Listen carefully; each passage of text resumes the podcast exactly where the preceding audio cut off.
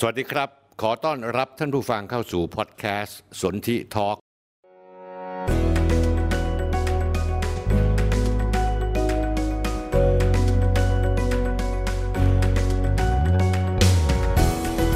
ผมสนธิลิมทองกุลกับบทบาทผู้เท่าเล่าเรื่อง ผมจะเล่าเรื่องต่างๆ ที่ดูไกลตัว ให้ท่านผู้ฟังเข้าใจได้ง่าย ๆ และเห็นภาพทั้งหมดมาติดตามกันนะครับ ท่านผู้ชมครับ สวัสดีครับท่านผู้ชม วันนี้เป็นวันศุกร์ที่ 1 มีนาคม 2567 เวลาผ่านไปเร็วเหมือนโกหกอีกแล้วไม่ทันไรเลยมีนาคมแล้วขอสวัสดีท่านผู้ชมที่ดูรายการสดอยู่ที่สนที่แอป Facebook YouTube TikTok เหมือนเดิมท่านผู้ชมครับ เข้ามาดูแล้วให้กดไลค์กดแชร์และ Subscribe ทางช่องทาง Facebook YouTube TikTok ทุก ๆ ช่องทาง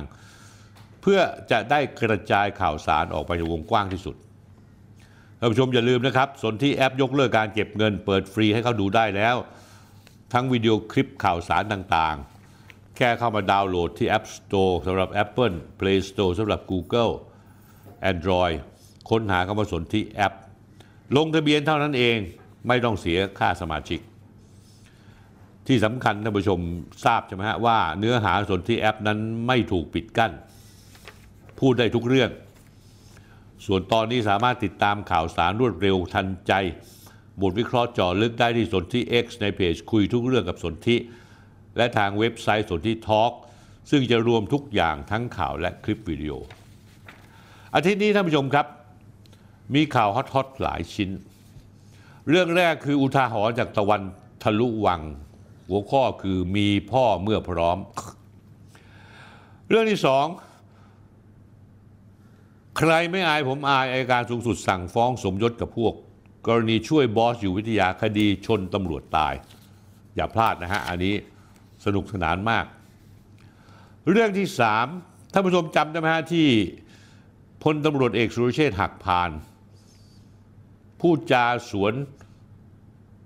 รองเต่า ว่าตัวเองนั้นไม่ผิดไม่ผิดอะไรบ้าง 1 2 3 4 5 6 7 ปรากฏว่าผมก็ ใช้เวลาศึกษาพอสมควร ปรากฏว่าสิ่งที่บิ๊กโจ๊กสวนรองเต่านั้น ไม่ถูกต้องเลยแม้แต่ข้อเดียว มีหนำซ้ำบิ๊กโจ๊กยังทำผิดกฎหมายอีก ที่ไปกล่าวหาว่ามีคนเอาข้อมูลในการสืบสวนออกมาเผยแพร่ ท่านไปดูนะครับบิ๊กโจ๊กทำผิดอย่างหนักเลย แล้วใครอยากจะร้องเรียนบิ๊กโจ๊กในเรื่องนี้ อ่านเรื่องราวของผม ฟังเรื่องราวของผม แล้วก็เอาประเด็นตรงเนี้ยหลักฐานตรงนี้ไปฟ้องร้องได้ทันที ว่าบิ๊กโจ๊กนี่คือตัวการในเอาสำนวนการสอบสวน เอามาเล่าให้กับประชาชนฟัง เอาคลิปวิดีโอมาเปิดให้สื่อมวลชนดู ทั้งๆทที่มันอยู่ในสำนวนสอบสวน เรื่องที่ 4 กรณีร้อยเอกธรรมนัฐพรมเผ่ากับสปกเขาใหญ่ และคู่ชกคือชัยวัฒน์ ลิมลิขิตอักษร เพราะฉะนั้นแล้วเนี่ยติดตามให้ดูให้ดี ๆนะครับ ผมมีข้อคิดที่ตรงไปตรงมาไม่เข้าข้างใครเลยแม้แต่นิดเดียว แต่พูดบนพื้นฐานความจริงที่มีหนึ่งเดียว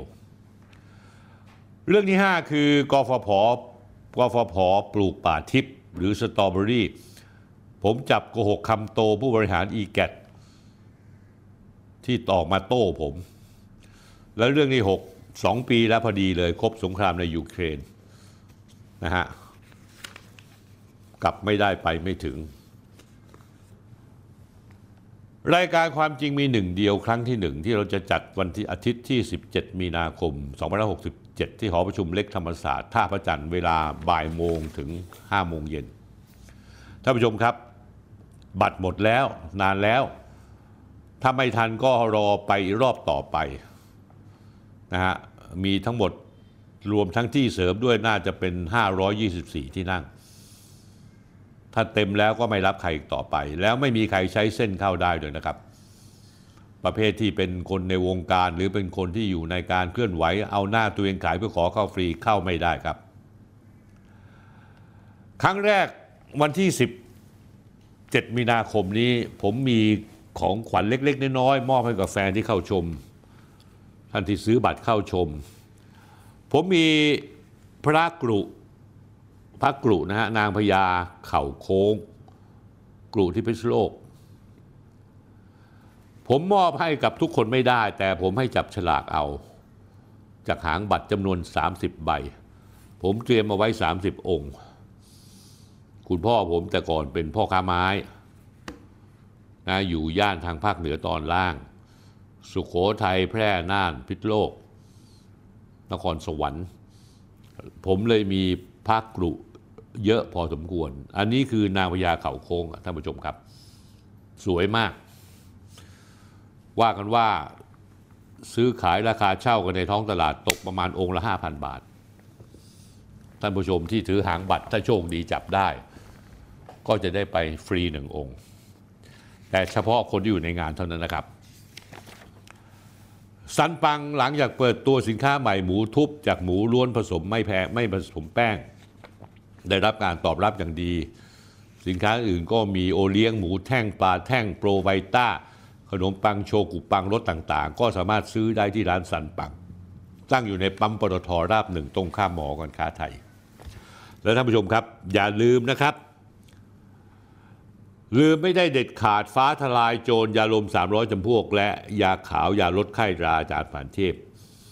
ตอนนี้สามารถซื้อได้ตลอดมีของครับ สั่งซื้อได้โดยติดต่อที่สมุนไพร บ้านพระอาทิตย์ เพิ่มไลน์แอดบัญชี และเหมือนเดิมท่านผู้ชมครับ ไม่ได้ค่าโฆษณาเลยนะฮะ แต่ผมคิดว่าเป็นของดี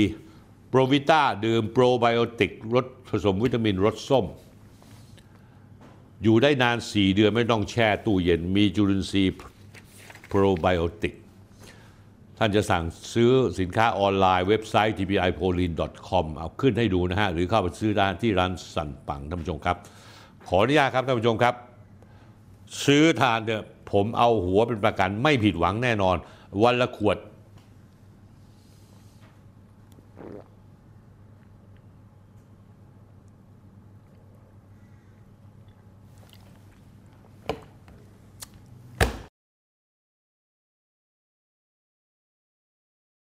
ท่านผู้ชมครับ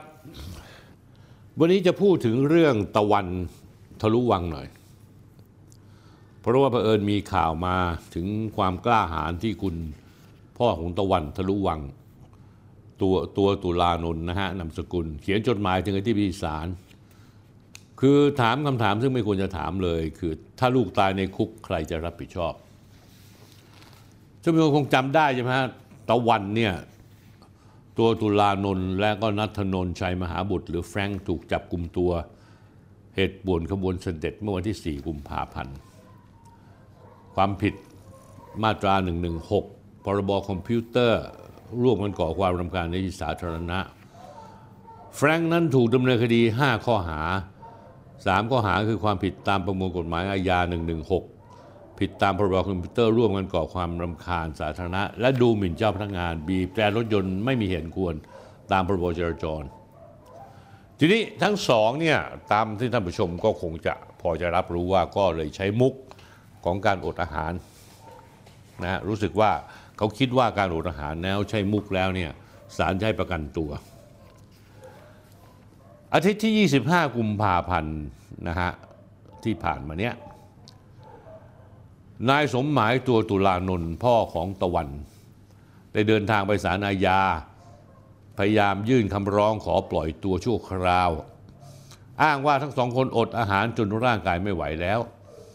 ร่างกายขาดน้ำขาดอาหารเบลอไปหมดพูดไม่ได้ เหลือแต่หนังหุ้มกระดูก พูดจาทำได้แค่กระซิบแทบจะไม่ได้ยินเลย ถ้าปล่อยต่อไปเช่นนี้อีกไม่กี่วันไม่แน่ใจว่าจะรักษาชีวิตได้หรือเปล่า ปรากฏว่าในช่วงบ่ายวันเดียวกันเลยที่ยื่นคำร้องขอปล่อยตัวตอนเช้าศาลพิจารณายกคำร้องท่านให้ผลว่าทั้งคู่อยู่ในความดูแลของแพทย์โรงพยาบาลราชทัณฑ์และโรงพยาบาลธรรมศาสตร์อยู่แล้ว ปัญหาใหญ่ท่านบอกว่าคือผู้ป่วยปฏิเสธการรักษานะฮะแล้วท่านเองก็พิเคราะห์ออกมาชัดเจนว่าการอดอาหารดังกล่าว เป็นการเคลื่อนไหวทางการเมือง ไม่ใช่การป่วย ประกอบกับพนักงานสอบสวนยังมีความเห็นต้องดำเนินการสอบพยานอีก 5 ปาก และต้องตรวจสอบประวัติอาชญากรรมเพิ่มเติม จึงมีข้อวินิจฉัยให้ยกคำร้องไม่มีเหตุให้เปลี่ยนแปลงคำสั่งเดิม และรับฝากขังในผลัดที่ 2 ต่ออีก 12 วันจนถึงวันที่ 8 มีนาคมนี้นะฮะทีนี้เกิดอะไรขึ้นล่ะ พ่อของตะวันคือนายสมหมายตัวตุลานนท์ก็มาขู่ศาลละ บอกว่าถ้าลูกตายใครรับผิดชอบ ก็ปรากฏว่าเหมือนเดิมท่านผู้ชมไปกับทนายไหนทนายด่างทนายขี้แพ้ ทนายศูนย์ทนายความเพื่อสิทธิมนุษยชนรวมถึงว่าความเป็นบุคลากรของพรรคก้าวไกล เดินทางไปยื่นหนังสือถึงทิบดีสารพิพากษาสารอาญานายสมหมายยื่นโดยเขียนไว้ว่าด้วยลายมือว่า ตามที่ศาลมีคำสั่งไม่ปล่อยตัวชั่วคราวนางสาวทันทานตะวันตัวตุลานนท์นายนัทนนท์ชัยมหาบุรุษ บุตรข้าพเจ้าไม่มีคำโต้แย้งใดแต่อยากให้ศาลอาญาดูแลรับผิดชอบ ในชีวิตผู้ต้องหาทั้งสองท่านที่มีคำสั่งไม่ให้ปล่อยตัวชั่วคราว ระหว่างการสอบสวนต่อไปด้วย เขาทั้งสองเป็นเพียงผู้ถูกกล่าวหาอายการยังมีคำสั่งฟ้องแต่อย่างใด ยังถือว่าเป็นผู้บริสุทธิ์ตามกฎหมาย นี่ฮะอันนี้ตรงนี้สำคัญนะท่านผู้ชมครับ เริ่มขู่แล้วถ้าทั้งสองคนถึงแก่ความตายระหว่างอยู่การสอบสวน โดยคำสั่งศาลอาญา ขอให้ท่านได้โปรดพิจารณาให้ความเป็นธรรมแก่ดวงวิญญาณทั้งสองดวง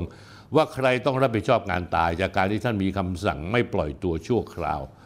และขอให้ได้โปรดพิจารณาหาทางออกนะท่านผู้ชมครับ ผมก็เป็นพ่อคนเหมือนกัน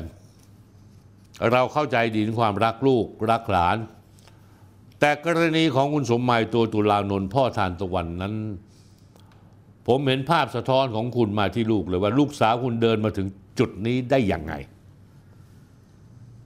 เดินมาถึงตรงนี้ได้ยังไง ซึ่งคำตอบอยู่ที่คุณสมหมายเอง คุณนี่คือต้นเหตุที่ทำให้ลูกสาวเดินมาตรงนี้ ที่สำคัญแทนที่คุณกดดันศาลคุณจะไปบอกลูกตัวเองว่ากินข้าวเถอะจะถูกต้องกว่าไหม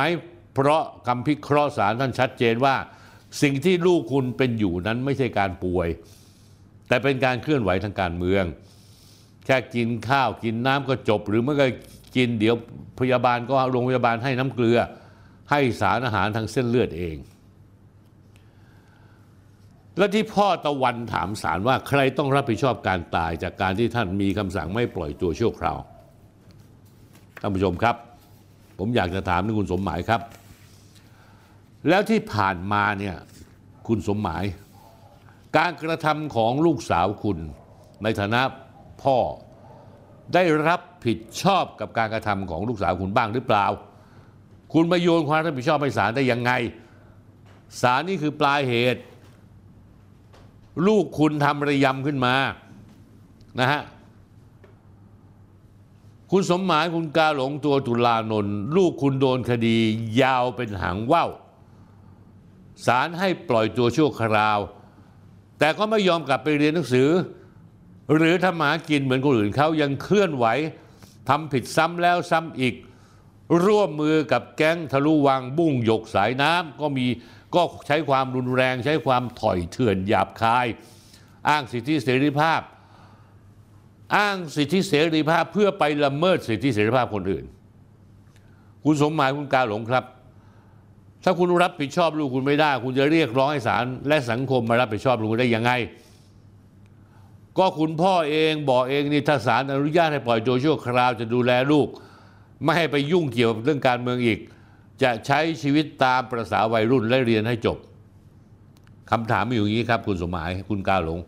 แล้วที่ผ่านมาทำไมคุณไม่ดูแล คุณย้อนแย้งตัวคุณเองมาก ๆเลย บทคุณอยากจะได้คุณก็อ้าง ให้คนรับผิดชอบนะฮะผมเอาการ์ตูนของบัญชาคามินให้ดู เห็นไหมฮะถ้าคิดแบบนี้สมัยก่อน ตอนที่ตะวันยังเป็นเด็กอยู่ ถ้าตะวันไม่กินนม คุณสมหมายจะโวยวายกับบริษัทผิดนมหรือเปล่าว่า ถ้าลูกไม่กินนมลูกเป็นอะไร จะรับผิดชอบอยังไง อีกอย่างหนึ่งท่านผู้ชมครับ คุณสมหมายครับ ก่อนหน้านี้ตั้งแต่กลางปีที่แล้ว ผมเคยพูดและนำเสนอข้อมูลผ่านรายการคุยทุกเรื่องกับสนธิไปแล้ว มีข้อหน้าสังเกตว่ารถกระบะที่เสริมแคป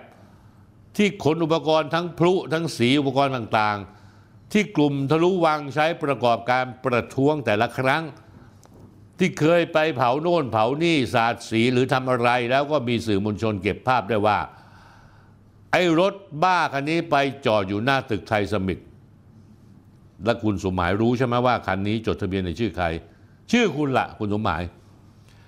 จริง ๆ แล้วคุณเนี่ยต้องถูกดำเนินคดีในข้อหาสมรู้ร่วมคิดในการทำผิดกฎหมายต่าง ๆ ของลูกคุณกับนายแฟรงค์และกลุ่มทะลุวังสิถึงวันนี้คุณก็ยังไม่สำนึก ส่วนไอ้พ่อทิพย์ของตะวันที่เคยลั่นวาจาว่า ทุกครั้งผมไปหาคุณตะวันและคุณแบม ผมมองเห็นพี่พิมพ์ลูกสาวผมอยู่ในนั้นท่านผู้ชมครับ วันนี้พ่อทิพย์คนนี้เงียบกริบหายไปอยู่ไหนทำไมมันมายื่นประกันตัวตะวันเหมือนครั้งก่อนๆอีก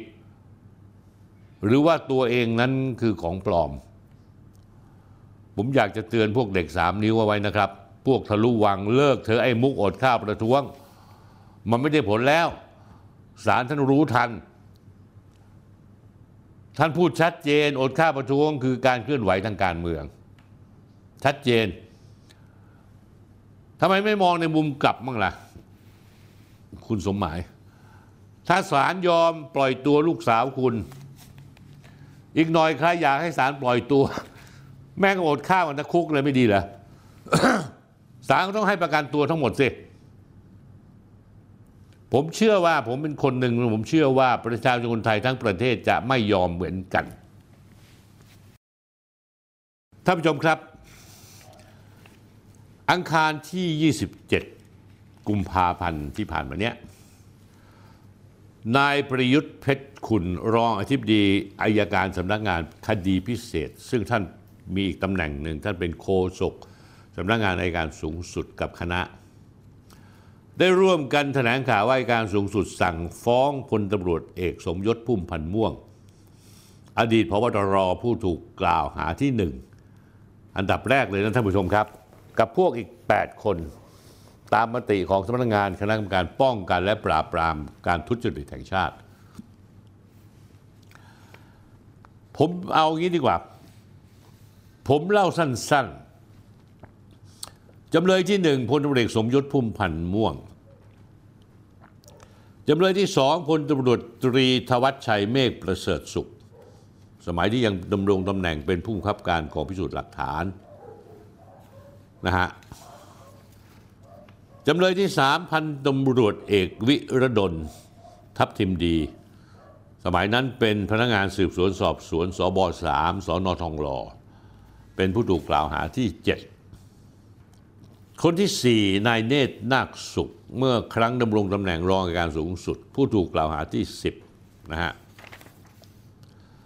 คนที่ 5 คือนายชัยนรงค์แสงทองอาราม พนักงานอายการ ผู้ถูกกล่าวหาที่ 9 คนที่ 6 คือนายธนิตบัวเขียว ผู้ถูกกล่าวหาที่ 12 คนที่ 7 คือนายชูชัยหรือพิชัยเลิศพงศ์อดิศรผู้ถูกกล่าวหา 13 ซึ่งนายชูชัยนี้มีฉายาว่าสวก้อง เป็นนายกองค์กรบริหารส่วนจังหวัดเชียงใหม่ อดีตสมาชิกวุฒิสภา เป็นประธานกรรมาธิการแรงงาน โน่นนี่นั่น เป็นประธานสโมสรฟุตบอลเชียงใหม่ คนที่ 8 รองศาสตราจารย์ ดร สายประสิทธิ์เกิดนิยม อาจารย์สายประสิทธิ์เป็นคนแรกที่มาบิดเบือนความเร็วของรถของ บอสจากร้อยกว่ากิโลให้เหลือแค่ 80 นะฮะสำหรับผู้ถูกกล่าวหาอื่นนั้น มีพลตำรวจโทมนูเมฆหมอก ผู้ถูกกล่าวหาที่ 4 พันตำรวจเอกวิวัฒน์สิทธิสรเดชผู้ถูกกล่าวหาที่ 6 นะทั้งสองคนนี้นะฮะกรรมการปปชกันเอาไว้เป็นพยาน ส่วนพันตำรวจโทปัณพลนามเมืองหรือคทาพรพัชรนามเมืองผู้ถูกกล่าวหาที่ 8พลอากาศโทจักกริถนอมบุลกุลผู้ถูกกล่าวหาที่ 14พลอากาศโทสุรเชษทองสลวย ผู้ถูกกล่าวหาที่ 15นะฮะทั้งหมดนี้ท่านผู้ชมครับยังมีพลตำรวจเอกเพิ่มพูนชิดชอบ ปัจจุบันเป็นรัฐมนตรีว่าการกระทรวงศึกษาธิการในโควต้าของพรรคภูมิใจไทย ตอนนั้นดำรงตำแหน่งเป็นผู้ช่วยผู้บัญชาการตำรวจแห่งชาติ ซึ่งเป็นคนที่มีความเห็นไม่แย้งคำสั่ง ไม่ฟ้องบอสอยู่ที่วิทยาของนายเนตรนาคสุข ผู้ถูกกล่าวหาที่ 11นะฮะส่วนอื่นๆที่เหลือนั้นนะฮะก็มีมติ ไม่ชี้มูลความผิด เช่น นายธานีอ่อนละเอียดผู้ถูกกล่าวที่สองพลตำรวจพันตำรวจโททรงวุฒิเจริญวิชยเดชผู้ถูกกล่าวที่สามนายวรพลโศกติยานุรักษ์ผู้ถูกกล่าวหาที่ 16 นายอุสาชูศิลป์ผู้ถูกกล่าวที่ 17 นางสาวนัทนิชาทองชื่น ผู้ถูกกล่าวหาที่ 18 พวกนี้ปปชชี้ว่าไม่มีมูลความผิดนะ ท่านผู้ชมครับ เรื่องนี้เป็นเรื่องที่ ผมไม่กล้าเอาเป็นเครดิตผมหรอก แต่ผมเป็นคนแรกที่พูดเรื่องนี้หรือฟื้นคดีบอสอยู่วิทยาขึ้นมา ต้องถือว่าได้ทำหน้าที่สื่อมวลชน จากต้นจนจบ ถึงขั้นที่ปปชเริ่มชี้มูลแล้วก็ส่งฟ้องศาลละอายการเห็นด้วยอายการก็ส่งฟ้องศาล เรื่องบอสอยู่วิทยาท่านผู้ชมมันเป็นมหากาบการทุจริตประพฤติมิชอบ ความช่อฉนของระบบการเมืองวงวิชาการ ที่ดัดแปลงความเร็วของรถ ระบบอุปถัมภ์ความเน่าเฟะของระบบกระบวนการยุติธรรม ตั้งแต่ชั้นเจ้าหน้าที่ตำรวจเรื่อยไปถึงนายการ แถมยังพิสูจน์ให้เราเห็นว่าเงินนั้นฟาดหัวได้หมด ไม่เว้นแม้แต่คน ในชั้นนิติบัญญัติ ในสภานิติบัญญัติ คณะกรรมการการกฎหมาย กระบวนการยุติธรรมและกิจการตำรวจ สภานิติบัญญัติแห่งชาตินั้นเป็นตัวตั้งตัวตี เปิดช่องให้ลูกหมาเศรษฐีตระกูลอยู่วิทยายื้อคดีมาได้เกือบ 10 ปี เอาอาจารย์สายประสิทธิ์มาเปลี่ยนความเร็วรถ เพื่อเป็นเงื่อนไขให้รอยการสูงสุดสั่งไม่ฟ้องในที่สุด ทั้งหมดนี้ท่านผู้ชมครับหนึ่งในหัวเรือที่เกี่ยวข้องและถือว่าเป็นคนในกระบวนการยุติธรรมที่มียศมีตำแหน่งสูงสุด ที่การกระทำนั้นหน่าอับอายขายหน้าที่สุด ผมเห็นว่าหนีไม่พ้นคนชื่อพลตำรวจเอกสมยศพุ่มพันม่วง เคยดำรงตำแหน่งเป็นอดีตผู้บัญชาการตำรวจแห่งชาติ เข้าไปมีส่วนเกี่ยวข้องกับคดีนี้ด้วยท่านผู้ชมยังจำได้ใช่ไหม คุณสมยศเคยปฏิเสธเสียงแข็งว่าไม่รู้เรื่องนี้ ไม่เกี่ยวข้องเลย อ้างว่าระหว่างที่ล็อบบี้เรื่องนี้อยู่ในปี 2559 หรือ 8 ปีที่แล้ว อ้างว่าในช่วงที่ถูกพาดพิงระหว่างวันที่ 23ถึง28 กุมภาพันธ์2519ตัวคุณสมยศไม่อยู่ในประเทศไทย แต่เดินไปประชุมที่ฟีฟ่าประเทศสวิตเซอร์แลนด์ไม่ได้อยู่ในห้องสอบสวนคดี และไม่มีส่วนเกี่ยวข้องกับการช่วยคดีบอส แต่เฮ้ย คุณสมยศ คุณเคยบอกคุณไม่เกี่ยวข้อง แต่วันนี้ทำไมคุณตกเป็นจำเลยที่หนึ่งคนแรกเลย ที่อัยการสูงสุดสั่งฟ้องได้ แสดงว่าคุณใช่ไหมที่เป็นคนพาตำรวจเจ้าของสำนวนเข้าไปเจรจาเรื่องการเปลี่ยนความเร็วรถเฟอร์รารี่จาก 177 ถึง 179 กิโลเมตรต่อชั่วโมง ให้เหลือไม่ถึง 80 กิโลเมตรต่อชั่วโมง อ้าว ก็แสดงว่าคุณโกงอีกแล้วสิคุณสมยศ เพราะการเจรจาเรื่องนี้นั้นเกิดขึ้นในวันที่ 29 กุมภาพันธ์ 2559 ซึ่งคุณกลับมาจากสวิตเซอร์แลนด์แล้ว แต่มีการสั่งให้เปลี่ยนวันสอบ เปลี่ยนความเร็วเฟอร์รารี่เป็นวันที่ 26 กุมภาพันธ์ เพื่อคุณจะได้อ้างว่าคุณไม่เกี่ยวคุณไม่อยู่เมืองไทย ผมจะไม่ย้อนเรื่องราวเสียเวลาเพราะว่าเคยพูดมาหลายครั้งแล้ว และเคยสรุปให้ฟังอย่างละเอียดไปแล้วในรายการคุยทุกเรื่องกับสนธิตอนที่ 49 ตอนปลาหีประเทศไทย คุณสมยศคุณนี่มันสุดยอดจริง ๆ โกหกซ้ำแล้วซ้ำอีก ยังไม่ละอายแก่ใจ ยังเชิดหน้าชูตาในสังคมได้ เอาเถอะคุณจะโกหกอย่างไรก็โกหกไปเพราะความจริงที่เกี่ยวคุณเกี่ยวกับเรื่องนี้ มีคนที่รู้ข้อเท็จจริงอีกจำนวนหนึ่ง เรื่องรายละเอียดการวิ่งเต้นช่วยเหลือลูกกระทิงแดงนั้นมีรายละเอียดและเบื้องลึกที่น่าสนุกอีกหลายเรื่อง เอาไว้เหมาะเหมาะผมโอกาสเหมาะผมจะเอาเรื่องนี้มาเล่าให้ฟัง ความจริงมีหนึ่งเดียวให้ท่านผู้ชมและประชาชนชาวไทยได้ทราบว่า ไอ้คนที่เป็นเจ้าของคำพูดที่ว่าผมไม่ใครไม่อายผมอายนั้นท่าแท้เป็นยังไงท่านผู้ชมครับ ตั้งแต่มีข่าวของสมยศพุ่มพันธ์ม่วงเป็นจำเลยที่หนึ่งนั้น มีคนเข้ามาคอมเมนต์ ออกความเห็นในข่าวชิ้นนี้หลายร้อยคน ท่านผู้ชมครับ คุณสมยศครับ ผมไม่อยากจะรู้ว่าประชาชนคนไทยเนี่ยเขาเกลียดคุณเยอะจริง ๆ นะ ไม่ใช่ธรรมดานะ นี่เฉพาะคดีนี้นะ ยังไม่นับกับสมัยที่คุณเป็นนายกสมาคมฟุตบอลไทย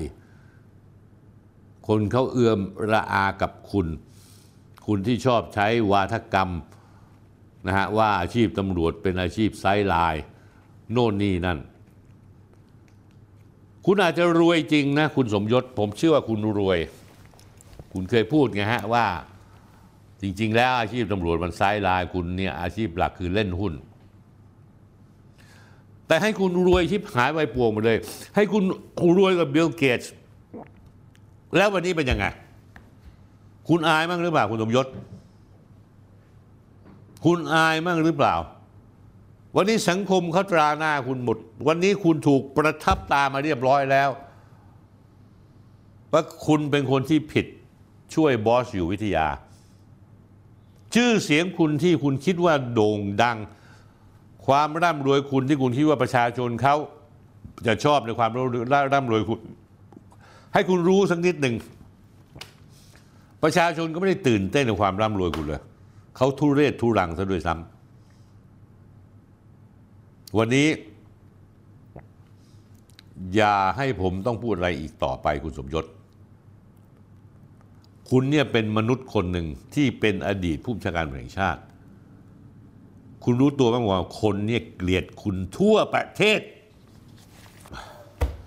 เรื่องที่ผมจะพูดตอนนี้เนี่ยต่อไปนี้เป็นเรื่องที่ผมไม่สบายใจ เพราะว่าเดี๋ยวท่านผู้ชมจะเห็นว่าผมเนี่ยอะไรมานั่งทะเลาะเบาะแวงกับพลตำรวจเอกสุรเชษฐ์หักพานบิ๊กโจ๊กแต่ถ้าท่านผู้ชมติดตามข่าวผมมาตลอดเนี่ยผมเป็นคนไม่ชอบให้คนโกหก ผมสู้เรื่องนี้มาตลอดตั้งแต่ฟาดฟันกับคุณชูวิทย์กมลวิสิทธิ์และจับโกหกคุณชูวิทย์กมลวิสิทธิ์ได้แทบจะทุกเรื่อง และผมก็จับโกหกพิธาลิมเจริญรัตได้อีก สื่อมวลชนอันอื่น ไม่มีใครเขากล้าพูดเรื่องพวกนี้หรอก แต่ผมคิดว่าความจริงที่มีหนึ่งเดียวนั้น เราจำเป็นจะต้องยึดถือตรงนี้เอาไว้ เพราะฉะนั้นแล้วในช่วงนี้เนี่ยอะไรที่พลตำรวจเอกสุรเชษฐ์หักพานพูดออกมาแล้วเนี่ยถ้าผมคิดว่าเขาโกหกอยู่เนี่ยผมต้องขออนุญาตท่านผู้ชมครับ เอามาชี้แจงท่านผู้ชมฟังว่าเขาโกหกอย่างไรอะไรบ้าง โกหกแบบไหนบ้าง คือถ้าคุณสุรเชษฐ์ไม่ให้ไม่พูดแล้วไม่ออกมาแถลงข่าวช่วงวันที่พฤษพฤษพฤหัสบดี ที่ 22 กุมภาพันธ์ตอบโต้พลตำรวจตรีจรูญเกียรติปานแก้วรองผู้บัญชาการตำรวจสอบสวนกลาง หรือที่เรียกว่าบิ๊กเต่า ผมก็ยังเฉยๆอยู่ แต่สิ่งที่คุณสุรเชษฐ์หักพานออกมาตอบโต้นั้นมันไม่เป็นความจริงนะเพราะฉะนั้นผมจำเป็นที่จะต้องเอาคำพูดที่คุณสุรเชษฐ์หักพาน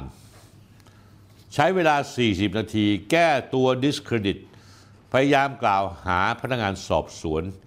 คดีเครือข่ายเว็บพนันมินนี่อยู่หลายประเด็น ซึ่งผมฟังอยู่แล้วผมเห็นว่าสุรเชษฐ์หักพานบิดเบือนความจริง และข้อเท็จจริงอยู่หลายเรื่อง ผมจะคัดมาเป็นข้อข้อเห็นชัดว่ามีเรื่องอะไรบ้างท่านผู้ชม ข้อที่หนึ่ง ตามที่คุณสุรเชษให้สัมภาษณ์กรณีจับลูกน้องใกล้ชิดตัวเอง สุรเชษพูดอย่างนี้นะครับ ถ้าพูดเรื่องนี้ขอออกหมายจับลูกน้องผม 8 คน ก็ใช้ชื่อว่านายไม่ระบุยศตำรวจ ถ้าเป็นข้าราชการทุกส่วนต้องไปขอที่ศาลอาญาทุจริตกลางเท่านั้น ประเด็นครับท่านผู้ชม สุรเชษหักกลางหักหักพาน แม้หักกลางหักพานครับ แต่คงจะหักกลางเร็วๆนี้นะท่านผู้ชม แม้จะเป็นถึงรองผู้จัดการตำรวจแห่งชาติ แต่มีความรู้ทางกฎหมายแค่หางอึ่งยังสู้ผมไม่ได้เลย หรือไม่ก็มีวาระซ่อนเร้นส่วนตัว ก็เลยโชว์โง่ฆ่าตัวตายออกสื่อตลอดเวลา ข้อเท็จจริงของการขอออกหมายจับในเรื่องนี้เป็นอย่างนี้ครับกรณีข้าราชการหรือชาวบ้านทั่วไปกระทำผิดหรือร่วมกระทำผิด กฎหมายที่อยู่ในอำนาจคณะกรรมการป้องกันและปราบปรามการทุจริตแห่งชาติ ปปช หรือคณะกรรมการป้องกันปราบปรามทุจริตในภาครัฐ ปปท จึงอยู่ในอำนาจของศาลอาญาทุจริต และไม่จำเป็นต้องขอหมายไปที่ศาลอาญาทุจริตเท่านั้น ทั้งหมดนี้ขึ้นอยู่กับเขตอำนาจของศาลเป็นสำคัญ แต่ท่านผู้ชมครับ ถ้ากรณีเป็นการกระทำผิดกฎหมายอาญาทั่วไป ซึ่งกรณีนี้คือลูกน้องพลเอกสุสุรเชษที่เป็นนายตำรวจไปมีส่วนเกี่ยวพันเชื่อมโยงกับเครือข่ายเว็บพนันมินี่ไม่ว่าจะเป็นข้าราชการหรือชาวบ้านทั่วไปก็ไปขอหมายสารไม่ว่าจะขอหมายจับหมายค้นตามเขตอำนาจศาลที่มีอยู่ในท้องที่นั้น ๆได้ อย่างในกรณีนี้คือศาลอาญากรุงเทพใต้ ไม่ใช่ว่าเป็นข้าราชการทำผิดกฎหมายแล้วต้องไปขอหมายจับหมายค้นจากศาลอาญาทุจริตเท่านั้นทำความเข้าใจตรงกันนะฮะคุณสุรเชษถ้าท่านผู้ชมเชื่อตามสุรเชษหักพานพูดอย่างนี้ ถ้าเจ้าหน้าที่ไปยิงคนตาย ก็ต้องไปขอหมายค้นจากศาลอาญาทุจริตอย่างนั้นเหรอคุณสุรเชษครับ คุณอย่าแถอย่าโชว์โง่บ่อยนัก นักกฎหมายทนายยการผู้พิพากษา หรือแม้ทั้งลูกน้องพวกคุณที่คลุกคลีในกระบวนการยุติธรรม เขาได้ฟังตำรวจระดับรองผู้บัญชาการตำรวจแห่งชาติพูดอย่างนี้ ได้แต่สายหัวเอื้อมระอากันไปหมด ข้อที่สองการที่คุณออกมาโวยวายว่ากรณีเข้าการค้นบ้านพักพลตำรวจเอกสุรเชษภายในหมู่บ้านซอยวิภาวดี 60 หลังสโมสรตำรวจเมื่อวันที่ 25 กันยายนปีที่แล้ว 2566 นั้นคุณอ้างว่าเจ้าหน้าที่ตำรวจ เขาปกปิดข้อเท็จจริงว่าเป็นบ้านพลตำรวจสุรเชษฐ์โดยอ้างว่าถ้าศาลรู้ว่าเป็นบ้านพลตำรวจสุรเชษฐ์ก็จะไม่ออกหมายค้นให้หรอกเอาตายหลงตัวเองขนาดนั้นเชียวเหรอครับ ถ้าหลักฐานของการขอหมายค้นนั้นมันมีมาก อย่าว่าแต่บ้านคุณเลยแม้กระทั่งบ้านผู้บัญชาการตำรวจแห่งชาติเขาก็มีสิทธิ์ที่จะได้รับหมาย ประเด็นครับ ชุดสืบสวนสอบสวนคดีเครือข่ายเว็บพนันมินี่เขาไปเจอความเกี่ยวข้องทางการเมืองการเงินของพันตำรวจโทคริสปริยเกต ซึ่งเป็นลูกน้องมือขวาของคุณสุรเชษฐ์เขาได้ติดตามความเคลื่อนไหวของพลพันตำรวจโทคริสพบว่าปกติพักอยู่ในบ้านพักห้าหลังนี้หลังสโมสรตำรวจ ซึ่งเจ้าของจริง ๆ คือเสียแต้มอุดรนายชินรัตน์วัฒนกุลกับภรรยาชื่อนางสิริการวัฒนกุล ผมยังจำได้ตอนเขาไปค้นใหม่ ๆ มีหลักฐานพิสูจน์ชัดคุณบอกนี่เป็นบ้านของผม บ้านไม่ได้มีชื่อคุณเลยแม้แต่นิดเดียวคำถามที่น่าตอบมากกว่าหมายค้นออกชอบโดยไม่ชอบก็คือว่า บ้านนั้นเนี่ยไม่ใช่บ้านของคุณคุณสุรเชษฐ์ แล้วคุณทะลึ่งมาบอกว่าใครๆก็รู้เป็นบ้านผม อ้างเป็นบ้านตัวเอง หลักฐานในสื่อเพียบไปหมด นอกจากเสียแต้มและภรรยาจะมีชื่อเป็นเจ้าของบ้านทั้งห้าหลังในโครงการดังกล่าวแล้ว ยังมีชื่อเป็นผู้จ่ายค่าส่วนกลางอีกปีละกว่า 1 4 2 0 0 0ล้าน2,000 บาท แล้วใช้ชื่อเสียแต้มและภรรยาในการขอใช้ไฟฟ้าทั้ง5หลังอีกด้วย บ้านพักหลังที่คุณสุรเชษฐ์พักอาศัยอยู่นั้น จ่ายค่าส่วนกลางเป็นเงินรวม 62,000 บาท ส่วนหลังอื่นหลังละ 26,000 บาท 27,000 บาท รวมค่าส่วนกลางอีก 5 หลังจำนวนทั้งหมดที่จ่ายไปคือ 142,000 บาท แล้วคุณจะมาอ้างแบบข้างๆคูๆว่าเช่าอยู่ เขาให้ผมอยู่เสียแต้มเป็นญาติห่างๆของผม คุณลืมไปแล้วใช่ไหมคุณเป็นข้าราชการตำรวจเป็นข้าราชการชั้นผู้ใหญ่ด้วย เป็นถึงรองพบตรอย่างนี้ผิดระเบียบการรับทรัพย์สินหรือผลประโยชน์ใดโดยธรรมจัญญาของเจ้าหน้าที่รัฐที่ห้ามรับทรัพย์สินหรือผลประโยชน์ใดมูลค่าเกินสามบาทหรือเปล่า เอาละแล้วเสียแต้มนายชินรัตน์วัฒนกุลเป็นใคร ก็เป็นคนใกล้ชิดของคุณเป็นที่รับรู้โดยทั่วกัน นอกจากนี้เสียแต้มยังเข้ามาเป็นพยานให้คุณอีกในคดีสวยคาราโอเกะในภาคอีสาน สมัยที่คุณยังดำรงตำแหน่งผู้กำกับ 3บกปคม ปราบปรามการค้ามนุษย์ปี 2553 ถึง 2554 จนในที่สุด ได้รับการช่วยเหลือจากเจ้าหน้าที่ไต่สวนระดับกลางของปปชที่คุณสนิทสมด้วยก็ตีคดีนี้ตกไปอย่างมีเงื่อนงำ ซึ่งหลายคนเชื่อว่าปปชด่วนสรุป และกรรมการปปชบางคน ซึ่งตอนนี้ไม่อยู่แล้ว ให้น้ำหนักกับคำให้การของพยานที่เป็นคนของคุณสุรเชษมากอย่างผิดปกติ ยิ่งไปกว่านั้นปรากฏภาพและคลิปเสียงชัดเจนว่า ระหว่างที่ตำรวจเข้าไปตรวจค้นบ้านห้าหลังดังกล่าว คุณสุรเชษหักพานได้มีการดุดา ขับไล่เจ้าหน้าที่ตำรวจผู้นำหมายค้นไป เพื่อปฏิบัติตามคำสั่งศาลกรณีนี้ต้องถือว่าเป็นการดูหมิ่นเจ้าพนักงานปฏิบัติตามหน้าที่เป็นความผิดตามปอาญามาตรา 136 หรือเปล่า ผู้ใดดูหมิ่นเจ้าพนักงานซึ่งกระทำตามหน้าที่ หรือเพราะได้กระทำตามหน้าที่ต้องระวังจำคุกไม่เกินหนึ่งปี หรือปรับไม่เกิน 20,000 บาท หรือทั้งปรับทั้งจำ ส่วนการขัดขวางการปฏิบัติงานของเจ้าพนักงานในการเข้าตรวจค้นตามคำสั่งศาลเป็น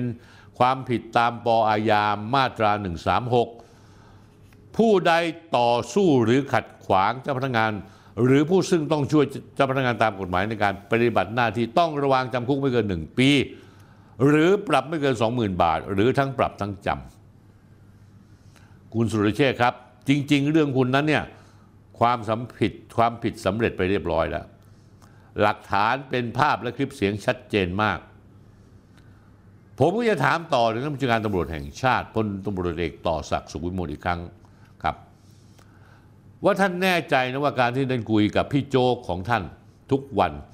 ออกมาการันตีพี่โจ๊กยังบริสุทธิ์ร้อยเปอร์เซ็นต์โดยเมื่อวันศุกร์ที่แล้ว ท่านผบตรพูดอย่างนี้ครับ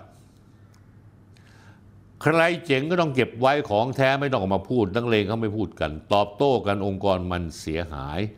หากพนักงานสอบสวนมีข้อมูลก็ใช้ข้อมูลไม่ต้องมาโชว์ ส่วนพลตำรวจเอกสุรเชษฐ์ไม่ผิดก็คือไม่ผิด วันนี้ยังบริสุทธิ์อยู่ร้อยเปอร์เซ็นต์ไม่มีการแจ้งข้อกล่าวหา ผมไม่ได้ลอยตัว ผมคุยกับพลตำรวจเอกสุรเชษฐ์ทุกวันท่านผู้ชมครับ ผมถามว่าถ้าเป็นชาวบ้านทั่วไปป่านนี้ตกติดคุกไปตั้งนานแล้ว ท่านผู้ชมว่าจริงไหมแต่นี่เป็นพลตำรวจเอกสุรเชษฐ์หักผ่านนอกจากยังไม่ถูกดำเนินคดียาแล้วยังมีหน้าออกมาสวนคนโน้นคนนี้เป็นรายวัน ไม่เว้นแต่พบต่อศักคุณต่อศักต้องระวังให้ดี วันดีคืนดีมีพวกหมาบ้า ออกมาโวยวายเรื่องนี้ คุณเองอาจจะโดน 157 ที่ไม่ดำเนินการเรื่องเดียวพลเอกสุรเชษฐ์ ท่านพบครับ อย่าสองมาตรฐานมากนะข้อที่สามตามที่พลตำรวจเอกสุรเชษให้สัมภาษณ์ตอนหนึ่ง โดยเปรียบเทียบเรื่องที่ตัวเองและลูกน้องทั้งหมดนั้นเหมือนกับบัตรสนเทศ คุณพูดอย่างนี้ครับ และผมจะบอกว่าสิ่งที่ส่งเรื่องผมไปทั้งหมดนั้นมันเหมือนอะไร ผมเปรียบเทียบมันเหมือนบัตรสนเทศหรือใบปลิว คุณสุรเชษครับ คุณชักจะเลอะเทอะใหญ่แล้ว ภาษานักเลงเขาเรียกคุณกำลังเมาหมัด เรื่องของคุณไม่ได้เหมือนบัตรสนเทศหรือใบปลิวครับ ไม่เหมือนเลยแม้แต่นิดเดียว บัตรสนเทศใบปลิวต้องไม่มีการลงลายมือชื่อทำขึ้นมาลอยๆไม่รู้ว่าใครทำใครร้องแบบนี้เขาเรียกว่าอีแอบแต่กรณีของคุณมันเป็นการกล่าวหาโดยเจ้าที่รัฐ โดยพนักงานสอบสวนแล้วมีหลักฐานอย่างละเอียด มีหลักฐานมีพยานบุคคล มีผู้ต้องหาพวกลูกน้องที่เกี่ยวข้อง มีเส้นทางในการเมืองแบบละเอียดยิบ การเงินละเอียดยิบ อย่างนี้เขาจะเรียกบัตรสนเทศได้ยังไง คุณดูตัวอย่างความเชื่อมโยง แผนผังเจ้าแม่เว็บพนันมินนี่กับลูกน้องคุณ 8 คนกับบัญชีม้า แล้วใช้บัญชีม้าไปจ่ายค่าโน่นค่านี่ให้คุณค่ารักษาษาพยาบาลให้แม่ ให้น้องชาย จ่ายค่าโทรศัพท์มือถือให้คุณนะฮะ ท่านผู้ชมครับ จริง ๆ แล้วที่พลตำรวจเอกสุรเชษฐ์พูดเปรียบเปรยเรื่องของคุณ นั้นบัตรสนเทศผมสงสัยว่าเกิดขึ้นเพราะอะไรรู้ไหมหรือเป็นเพราะคุณสุรเชษฐ์ชอบทำกับคนอื่น ด้วยวิธีนี้ คุณคุณหรือเปล่า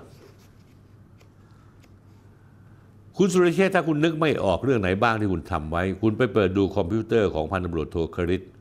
ซึ่งตอนนี้อยู่ในมือพนักงานสอบสวนและสืบสวนอยู่ ลูกน้องที่ติดตามคุณสนิทมาสิบกว่าปีไปดู ข้อที่สี่อีกส่วนหนึ่งตามที่พลเอกสุรเชษฐ์แถลงว่า ผมทำคดีมาเยอะผมยกตัวอย่างให้เห็นชัดเจน ผมเดินคดีเป็นหัวหน้าพนักงานสอบสวนดำเนินคดีตำรวจตม107 นายท่านเห็นไหมครับว่าผมส่งไปไหนไปปปชแล้วผมเคยออกมาแถลงข่าวไหม พลตำรวจเอกสุรเชษฐ์นอกจากจะเป็นพวกภาษาอังกฤษเขาเรียกว่าเจิกประสาทแล้ว คุณถ้าจะเป็นคนขี้ลืม ผมเสนอให้คุณไปกินแป้กล้วยเยอะๆนะ จะได้ไม่เป็นไม่เป็นคนมีโรคความจำสั้นสั้น พูดอะไรไว้ทำอะไรไว้ ลืมหมด ถ้าคุณไม่เคยแถลงข่าวไม่เคยให้สัมภาษณ์แล้ว เพื่อนคุณพลตำรวจโทกฤษดาการชนะอลงกร กับพลตำรวจตรีเดชากัลยาวุฒพงศ์ ฟ้องหมิ่นประมาทคุณเรื่องคาอยู่ที่ศาลคุณจะว่ายังไง คุณสุรเชษคุณต้องแมนกว่านี้ ไม่ใช่เอาดีใส่ตัวเอาชั่วใส่คนอื่นตลอดเวลา แล้วผมกำลังจะขุดเรื่องทัวร์ศูนย์เหรียญที่คุณอ้างว่าคุณเป็นหัวหน้าพนักงานสอบสวน สมัยที่คุณเป็นพลตำรวจตรีสุรเชษหักพาน คุณสุรเชษคุณพอจะรู้ใช่ไหมคุณอายใช่ไหมแต่คุณไม่กล้าพูด ผมจะขุดเรื่องนี้ขึ้นมาให้ท่านผู้ชม ประชาชนทั่วไปได้เห็น ว่าในยุคหนึ่งสมัยหนึ่งพอคุณไปเล่นงานใครแล้วเนี่ยคุณออกสื่อออกแสงเลย กระทืบพวกเขาจนเขาเนี่ยเหมือนอ้างยี่เหมือนโจรผู้ร้ายที่เลวทรามต่ำช้าท่านผู้ชมรู้ป่ะแล้วคุณสุรเชษคงรู้แล้วใช่ไหมคดีนี้ในที่สุดแล้วศาลชั้นต้นยกฟ้องศาลอุทธรณ์ยกฟ้อง และศาลฎีกาก็ยกฟ้องทั้งหมด คุณสุรเชษครับ อันนี้คือจุดดำของคุณ ผมจะขุดเรื่องนี้มาพูดให้ฟัง มีวันวอรนอเหตุการณ์ที่ชัดเจน มีการให้คุณคุณให้สัมภาษณ์สื่อมาตลอดเวลา โอหังมะมังกามาก ข้อที่ 5 คุณสุรเชษให้สัมภาษณ์กรณีว่าคดีตัวเองอยู่ในอำนาจของดีเอสไอไม่ใช่ตำรวจ คุณสุรเชษพูดอย่างนี้ครับ ท่านรองผู้บัญชาการผู้ทรงพลังหมายถึงบิ๊กเต่านะฮะพลตำรวจตรีจรุนเกียรติเขาบอกว่าผมจะพูดหลักกฎหมายฟัง คดีมูลฐานความผิดฐานฟอกเงินที่ 300 ล้านบาทขึ้นไป มันเป็นอำนาจของดีเอสไอแล้วนะ เขาเรียกว่าเป็นคดีพิเศษ ท่านไม่มีอำนาจสอบสวนมันจะติดคุกกันหมด วันนี้ท่านต้องส่งสำนวนไปที่ดีเอสไอ คุณสุรเชษครับ ประเด็นนี้คุณพูดไม่หมด บิดเบือนข้อเท็จจริง เพราะคุณต้องการเบี่ยงประเด็นไม่ให้เจ้าหน้าที่ตำรวจสำนักงานแห่งชาติจัดการเรื่องคุณ คุณเลยดึงเรื่องไว้ที่ปปชมั่ง อ้างเรื่องดีเอสไอมั่ง ที่สังกัดอยู่กระทรวงยุติธรรม การจะรับเป็นคดีพิเศษดีเอสไอต้องเข้าข่ายความผิด ที่อยู่ในอำนาจดีเอสไอตามบัญชีท้ายของดีเอสไอ ทางดีเอสไอถึงจะมีอำนาจ ผมย้ำนะครับ แค่มีอำนาจ แต่ท่านผู้ชมฟังให้ดีๆ ประการที่สำคัญที่สุดอยู่ในอำนาจดีเอสไอต้องรับเป็นคดีพิเศษด้วย เพราะคดีเว็บพนันมินนี่ไม่ได้เริ่มทำคดีเองแต่ต้นตำรวจก็ทำมาก่อน ไม่ได้เกี่ยวอะไรกับ 300 ล้านบาทเลย ผมเช็คมาหมดแล้วคดีเว็บพนันมินนี่นี้มีช่องทางเดียว ที่จะตกอยู่ดีเอสไอคือต้องมีการวิ่งให้ปปชต้องเป็นคนชี้แล้วส่งเรื่องให้ดีเอสไอสอบสวนแทนเท่านั้น ถามต่อและเพราะอะไรที่พลเอกสุรเชษฐ์ต้องพยายามปัดคดีตัวเองเข้าปปชหรือดีเอสไอเป็นหน่วยงานที่ทำคดีผมจะชี้ให้ดู ในกรณีของปปชนั้นเป็นที่ทราบและเปิดเผยมาก่อนหน้านี้แล้วว่า พลตำรวจเอกสุรเชษนั้นมีเส้นมีสายและซีปึกกับกรรมการปปชบางคนมาแต่ไหนแต่ไรแล้ว สายสัมพันธ์นี้ยังไล่ถึงระดับผู้อำนวยการ พนักงานไต่สวนระดับสูง พนักงานไต่สวนระดับกลาง ที่คอยชงเรื่องต่างๆให้กรรมการปปชด้วย แต่ในกรณีกรมสอบสวนคดีพิเศษหรือดีเอสไอนั้นท่านผู้ชมทราบว่าดีเอสไอนั้นอยู่ภายใต้สังกัดของกระทรวงยุติธรรม ซึ่งปัจจุบันคนที่ดำรงตำแหน่งเป็นรัฐมนตรีว่าการกระทรวงยุติธรรมนั้นชื่ออะไรทุกคนทราบแล้ว คือคุณพันตำรวจเอกทวีสอดส่องเจ้าเก่าในการช่วยให้ทักษิณพักโทษได้ ข้อที่ 6 คุณสุรเชษฐ์แถลงตอนหนึ่งว่า เรื่องสำนวนส่วนหนึ่งความลับในสำนวนมันเปิดเผยออกมาอย่างนี้ได้อย่างไงอ่าคุณสุรเชษฐ์กำลังกล่าวหาละทำไมสำนวนเรื่องสำนวนเปิดเผยได้ยังไง คุณสุรเชษฐ์รู้ว่าผมทำคดีทุกคดี ผมไม่เคยทำแบบนี้ ผมเคยไหมแพรมโพนี่อันโน้นโปรทีแต่คุณรู้ไหมคุณทำอย่างนี้มันผิดพรบข้อมูลข่าวสาร และมันโยงกับระเบียบการรักษาความลับทางราชการหัวหน้าพนักงานสอบสวนต้องรับผิดชอบ ผมเห็นด้วยกับคำพูดของคุณสุรเชษครับ คุณช่วยหาตัวให้เจอแล้วเอาปล่อยแล้วดำเนินคดีมันด้วย แต่ผมอยากจะทวนความจำนิดหนึ่งคุณสุรเชษฐ์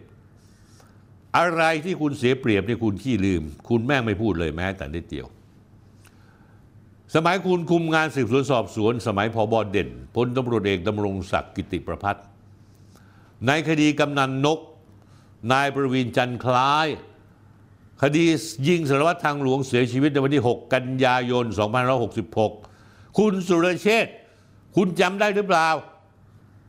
อย่าลืมสิ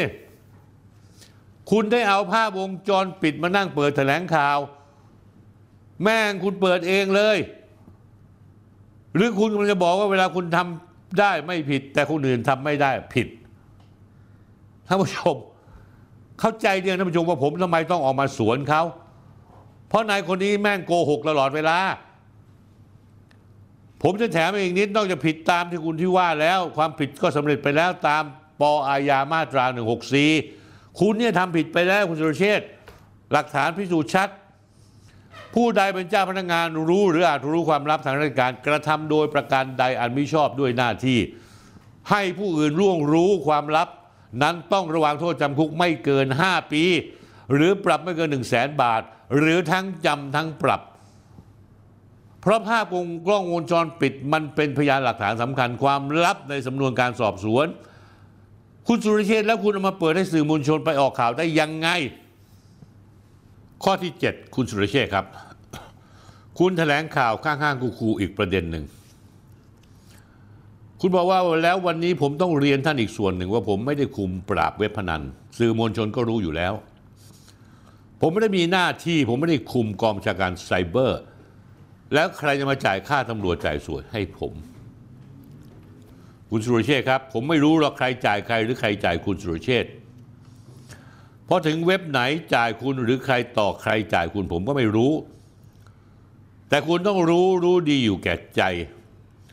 ผมอยากจะตั้งข้อสังเกตให้คุณ แล้วก็ข้อสังเกตให้กับท่านผู้ชมท่านผู้ชมจำได้หรือเปล่าว่าคดีเว็บพนันมินนี่มันมาโป้แตก เอาตอนเดือนกันยายนปีที่แล้ว 2566 จนมีการจับกลุ่มลูกน้องคนสนิททั้ง 8 คนของพลเอกสุรเชษฐ์นี่มันหมายความว่ายังไงครับ มันหมายความว่าเว็บพนันมินนี่มันรุ่งเรืองในยุคที่คุณมีอำนาจสืบสวนสอบสวนอยู่ในมือ คุณสุรเชษฐ์ทำไมคุณตอนมีอำนาจอยู่ในมือ คุณถึงไม่จับ เว็บพนันมินนี่ แถมลูกน้องคนสนิทของคุณยังไปโอบเอวกินข้าวดินเนอร์ หอมแก้มยอมรับว่ามีความสัมพันธ์แบบลึกซึ้ง มีหนำซ้ำยังมีภาพมินนี่ยืนร้องคาราโอเกะกับคุณอีกไหนคุณพูดว่าคุณเป็นศัตรูตัวฉกาจเว็บพนันล่ะ แล้วหลักฐานพวกนี้แปลว่าอะไร ที่น่าตลกขบขันไปกว่ากันนั้น อย่างที่ผมเกริ่นไปในสัปดาห์ที่แล้ว คือคุณอ้างว่าตัวคุณเองไม่เคยคุมหน่วยงานตำรวจ ที่ปราบปรามเรื่องเว็บพนันเลย เลยไม่สามารถให้คุณให้โทษเว็บพนันได้ ผมพูดอย่างนี้นะครับ ผมคุณคุณพูดอย่างนี้ครับ ผมไม่ได้มีหน้าที่ ผมไม่ได้คุมกองชาการไซเบอร์ ผมไม่ได้มีหน้าที่ปราบเว็บพนันแล้วใครจะมาจ่ายค่าตำรวจจ่ายสวยให้ผม ผมไม่มีอำนาจท่าที่ใครจะมาจ่ายให้ผม รองพบตรคุมความมั่นคง รองพบตรคุมกฎหมาย ใครจะมาจ่ายค่าเว็บพนันมันไม่ได้คุมหน่วยปราบให้คุณใช้โทษไม่ได้ และผมไม่เคยคุมตรงเลย ผมก็พูดเรียนท่านตรงๆคุณสุรเชษครับ ในความเป็นจริงแล้วคุณสุรเชษฐ์เคยคุมหน่วยเฉพาะกิจเรียกว่า TACTICS ที่เป็นหน่วยปราบปรามอาชญากรรมทางเทคโนโลยีในยุคของพลเอกประวิตร วงษ์สุวรรณ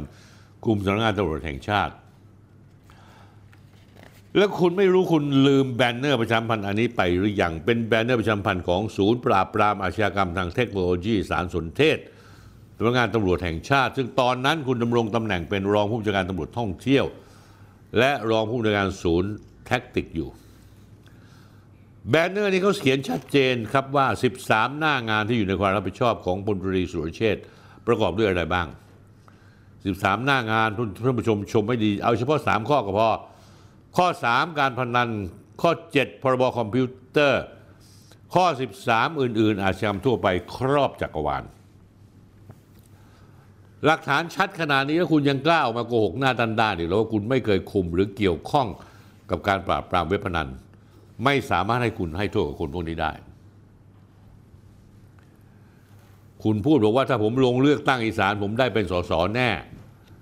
คุณสุรเชษคุณหลงนึกไปเอง หรือคิดว่ามีคนชอบคุณอยู่มากมาย ถึงกับคุยโวโอ้อวดระหว่างการแถลงข่าวแบบนั้น แต่มองอีกมิติหนึ่งคุณไม่รู้หรอกมีคนเกลียดคุณมากขนาดไหน เจ้านายคุณอดีตเจ้านายคุณคนใกล้ตัวคุณคนใกล้ชิดคุณ เพื่อนร่วมรุ่นคุณรุ่นพี่รุ่นน้องตำรวจชั้นผู้น้อยอยู่ทั่วประเทศไทยสองแสนกว่าคน ยังไม่นับลูกเมียครอบครัวญาติพี่น้องเขาอีกที่โดนคุณกระทำคุณอย่านึกพวกเขาจะเป็นที่พวกเขาจะเป็นที่ระบายอารมณ์หรือกระสอบทรายให้คุณกระทำฝ่ายเดียวนะ คุณสำเนียกไว้ด้วย ล่าสุดคุณส่งทนายมาฟ้องผมหมิ่นประมาทแล้วสองคดี ผมไม่ว่าอะไร เพราะอย่างที่ผมเคยบอกแล้วว่าในชีวิตการเป็นสื่อมวลชนของผมการโดนฟ้องหมิ่นประมาทเหมือนการเข้าไปนั่งขี้ในยามเช้า มันอยู่ในวิถีชีวิตไปแล้ว เพราะชีวิตผมโดนฟ้องมาแล้ว 164 คดี ที่สำคัญผมอยากจะเตือนคุณสุรเชษฐ์ว่าในคดีร้อยร้อยคดีที่ผมโดนฟ้องมาก่อนนั้น ผู้บัญชาการตำรวจแห่งชาติฟ้องผมสามคน คนแรกคือพลตำรวจเอกสันสรุตานนท์ศาลชั้นต้นอุทธรณ์ฎีกายกฟ้องหมด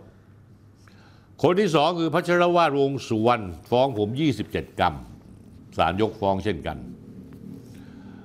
คนที่สามพันพลตำรวจเอกสุวัสด์แจ้งยอดสุข ซึ่งฟ้องแล้วถอนฟ้อง ขอไกล่เกลี่ยเพราะว่าตัวเองเกษียณอายุแล้ว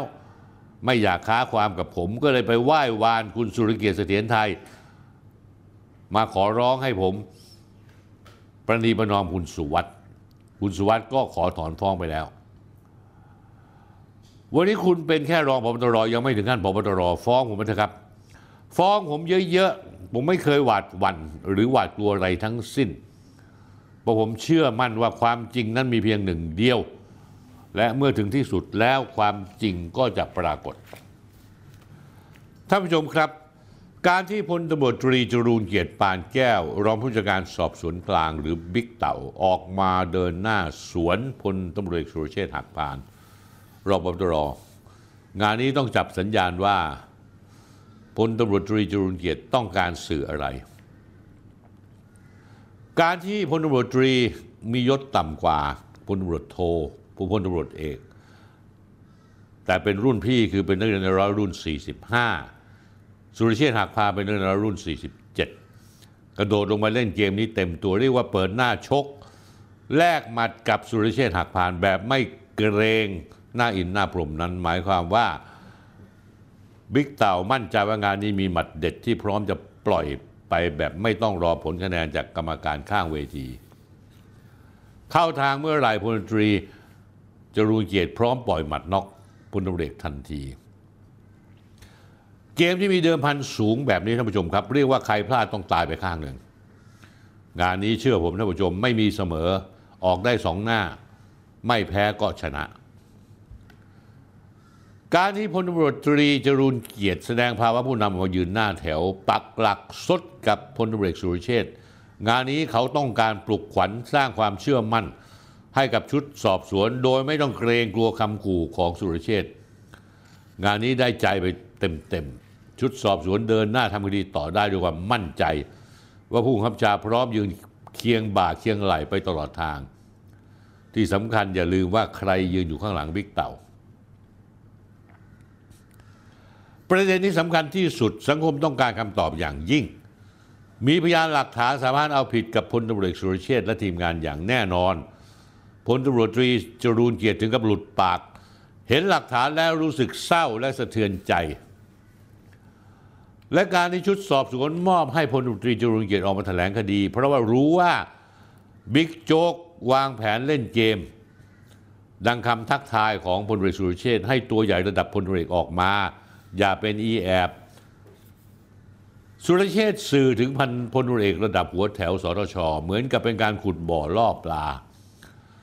ผมไม่แน่ใจว่าหมายถึงใคร หมายถึงพลเรือต่อศักดิ์หรือว่าพลตำรวจธนารองพบตรกันแน่ ถ้าพลเรือคนดังกล่าวหมายถึงพลเรือธนาชูวงออกตัวเมื่อไหร่ ก็เข้าทางพลตำรวจเอกสุรเชษที่จะอ้างว่าพลตำรวจเอธนานั้นอิจฉา ต้องการเตะตัดขาด้วยพลเอกตำรวจธนาเป็นแคนดิเดตพบตรที่มาแรงคนหนึ่ง มีสไตล์การทำงานที่เด็ดขาดดุดัน ที่สำคัญพูดน้อยต่อยหนัก เรียกว่าเข้าตากรรมการสูงมีโอกาสเข้าวินสูงพลเอกสุรเชษจะเล่นเกมใต้ดินตามเรื่องถนัด อาจจะสาดโกนใส่พลเอกธนาต้องการเตะตัดขาสกัด ไม่ให้พลเอกสุรเชษได้เป็นปปตรเนื่องจากเป็นรองปปตรที่มีอาวุโสสูงสุดขณะเดียวกัน จากการที่อีแอบจากคำยั่วยุของพลตำรวจสุเชษเดินเกมหงายไพ่บิ๊กตาออกมาเดิมพันงานนี้ จึงถือว่าเป็นเกมระดับเซียนเรียกพี่ ไม่งั้นมีหวังเข้าทางพลเอกสุเชษให้สวนหมัดได้แบบเต็มๆ วิเคราะห์คำสั่งที่พบตรพลตำรวจเอกต่อศักดิ์สุขวิมลออกมากำชับเรื่องการแถลงข่าวล่าสุด ดูเหมือนเป็นการหย่าศึกระหว่าง บิ๊กโจกับบิ๊กเต่า แต่ถ้าวิเคราะห์กันเนื้อหาแล้วจะเห็นว่าคนที่ต้องอยู่แถลงข่าวรายวันเห็นจะไม่พ้นพลตรวจเอกสุรเชษฐ์แต่เพียงฝ่ายเดียว เพราะตัวเองนั้นไม่มีอำนาจหน้าที่ที่ผ่านมาการที่พลตรวจเอกสุรเชษฐ์ออกมาแถลงข่าวรายวัน ก็ไม่ได้ทำเพื่อองค์กร หรืองานในหน้าที่รับผิดชอบ แต่ทำเพื่อแก้ต่างให้ตัวเองซะมากกว่า อาศัยเครื่องแบบและสโมสรตำรวจเป็นที่แถลงข่าว ต่างกับพลตำรวจตรีจรูญเกียรติอย่างฟ้ากับดิน ซึ่งพลตำรวจตรีจรูญเกียรติได้รับแต่งตั้งเป็นโฆษกชุดสอบสวน ยังมีอำนาจหน้าที่ในการแถลงข่าวได้ นอกจากนี้หากวิเคราะห์คำสั่งของผบ.ตร.ให้เด้งแปดลูกน้องพลเอกสุรเชษฐ์ไปศปก.ตำรวจ โดยแม้จะให้ขาดจากตำแหน่งเดิม แต่ก็ต้องเรียกว่าพลเอเอกต่อศักดิ์ยังคงคอนเซปต์ต่อ friendly ไม่เปลี่ยนแปลงใด ๆ สรุปศึกในพลศรีกากีบิ๊กเต่าจุรุนเกียรติเปิดหน้าชนบิ๊กโจ๊กหวานเจี๊ยบ คงจะพอมอออกแล้วนะครับ ว่าในที่สุดใครจะจนมุมในเกมนี้ เรื่องเครือข่ายเว็บพนันมินี่ที่ลูกน้องบิ๊กโจ๊ก 8 คนโดนแจ้งข้อหากันแบบยกกวน หรือแม้กระทั่งเจ้านายตัวเองอย่างพลเอกสุรเชษก็กำลังจะหลบเลี่ยง ไม่ถูกดำเนินคดีอาญาจนหาที่พิงอาญาปปชหรือพยายามดึงคดีให้ดีเอสไอทำคดี ยื้อคดีเพื่ออะไรท่านผู้ชมครับ เพื่อซื้อเวลา แต่คดีนี้มันกำลังเดินเข้าสู่ภาคต่อไปที่จะมาถึงในช่วงสัปดาห์หน้านี้พลเอกสุรเชษจะเจอแจ้งข้อหาฟอกเงิน ซึ่งบอกได้ว่าคดีฐานความผิดเกี่ยวกับการฟอกเงินนั้น เป็นคดีอาญาหนัก และความผิดข้อหาฟอกเงินเป็นอำนาจของตำรวจชุดสอบสวนในคดีนี้อย่างเต็มร้อยเปอร์เซ็นต์ กรณีฟอกเงินนี้ปปชไม่มีอำนาจตรวจสอบสำนวนคดี ไม่มีอำนาจเรียกสำนวนไปทำเอง หลักฐานพยายามเอาผิดข้อหาฟอกเงินปรากฏในเส้นเงินชัดเจน จากคดีเว็บ Venus Master เตาปูน ที่บริหารโดยนางสาวพิมพิไลโดยมีการจับกลุ่มเมื่อต้นเดือนธันวาคม 2566 ที่ผ่านมา และพบการโอนเงินจากบัญชีม้าของนางสาวพิมพิไลเข้าบัญชีม้าของรองคริต มือขวาคนสนิทของบิ๊กโจ๊กที่สำคัญก็คือมีเส้นเงินที่เชื่อมโยงเข้าถึงตัวพลตำรวจเอกสุรเชษโดยตรงด้วย คาดว่าเจอไม้เด็ดนี้ทั้งแก๊งตายเรียบ ตั้งแต่นายตำรวจระดับชั้นประทวนจนถึงระดับพลตำรวจเอกเลยทีเดียวครับท่านผู้ชมท่านผู้ชมครับเรื่องนี้ความจริงผมตั้งใจจะพูดตั้งแต่ทิตย์ที่แล้วละแต่ผมขอดูรายการเหตุการณ์ต่าง ๆ ให้มันลงตัวซะก่อน ผมจะอธิบายเรื่องราว ให้มันเป็นที่เป็นรูปธรรม คือกรณีกรณีปัญหาที่ดินซับทับซ้อนเกิดข้อพิพาทกันระหว่างกรมป่าไม้กรมอุทยานแห่งชาติสัตว์ป่าและพันธุ์พืช ภายใต้กระทรวงทรัพยากรธรรมชาติ และสิ่งแวดล้อมกับสปกภายใต้ของกระทรวงเกษตรกรและสหกรณ์บริเวณพื้นที่อุทยานแห่งชาติเขาใหญ่ตำบลหมูเสียอำเภอปักช่อง จังหวัดนครราชสีมา ผู้ที่ปฏิเสธความรับผิดชอบไม่ได้คือร้อยเอกธรรมนัฐพรหมเผ่ารัฐมนตรีว่าการกระทรวงเกษตรกับพลตำรวจพัชรวาทวงศ์สุวรรณรัฐมนตรีทรัพยากรธรรมชาติและสิ่งแวดล้อม ซึ่งมีอดีตอธิบดีกรมป่าไม้เป็นที่ปรึกษาส่วนตัวคือชื่อเล่นชื่อเอี้ยงนายดำรงพีเดชสัปดาห์ที่แล้วท่านผู้ชมครับ วันที่ 21 กุมภาพันธ์ เศรษฐาทวีสินนายกตรีและรัฐมนตรีคลังได้เรียกร้อยเอกธรรมนัฐนายวินะโรธทรัพย์ส่งสุขเลขาธิการสำนักงานปฏิรูปที่ดินเพื่อการเกษตรกรรมสปกนายจตุพรบุรุษพัฒน์ปลัดกระทรวงทรัพยากรธรรมชาติและสิ่งแวดล้อมนายธพลเจริญชันษาอธิบดีกรมอุทยานแห่งชาติสัตว์ป่าพันธุ์พืช รวมทั้งพลโทชากรบุญยพักดีเจ้ากรมแผนที่ทหารเมื่อมาหารือทางออกในเรื่องนี้ ต่อมาวันเดียวกันครับ ร้อยเอกธรรมนัฐพร้อมด้วยนายวินโรธนายจตุพรอัตพล และพลโทชากร ร่วมกันแถลงภายหลังหารือนายกสรุปเป็นประเด็นอย่างนี้ครับ ข้อที่หนึ่งหากพิสูจน์แล้วว่าพื้นที่เขตเปฏิรูปที่ดินซึ่งตามหลักฐานเดิม ตั้งแต่ปี 2527 ถึง 2530 จนถึง 2534 เป็นเขตเปฏิรูปที่ดิน เมื่อเกิดปัญหาข้อพิพาทเกิดขึ้นนื่จากเป็นพื้นที่ที่ติดกันเรียกว่าแนวกันชน ร้อยเอกธรรมนัฐพรมเผ่าในฐานะประธานคณะกรรมการปฏิรูปที่ดินจะออกนโยบายว่า ตอนนี้ไปพื้นที่ที่เป็นแนวกันชน หรือพื้นที่ติดประชิดกัน จะไม่จัดให้พี่น้องเกษตรกรทำกินอย่างเด็ดขาด นี่คือข้อตกลงที่คุยกันทั้งสองหน่วยงาน พื้นที่ที่มีปัญหา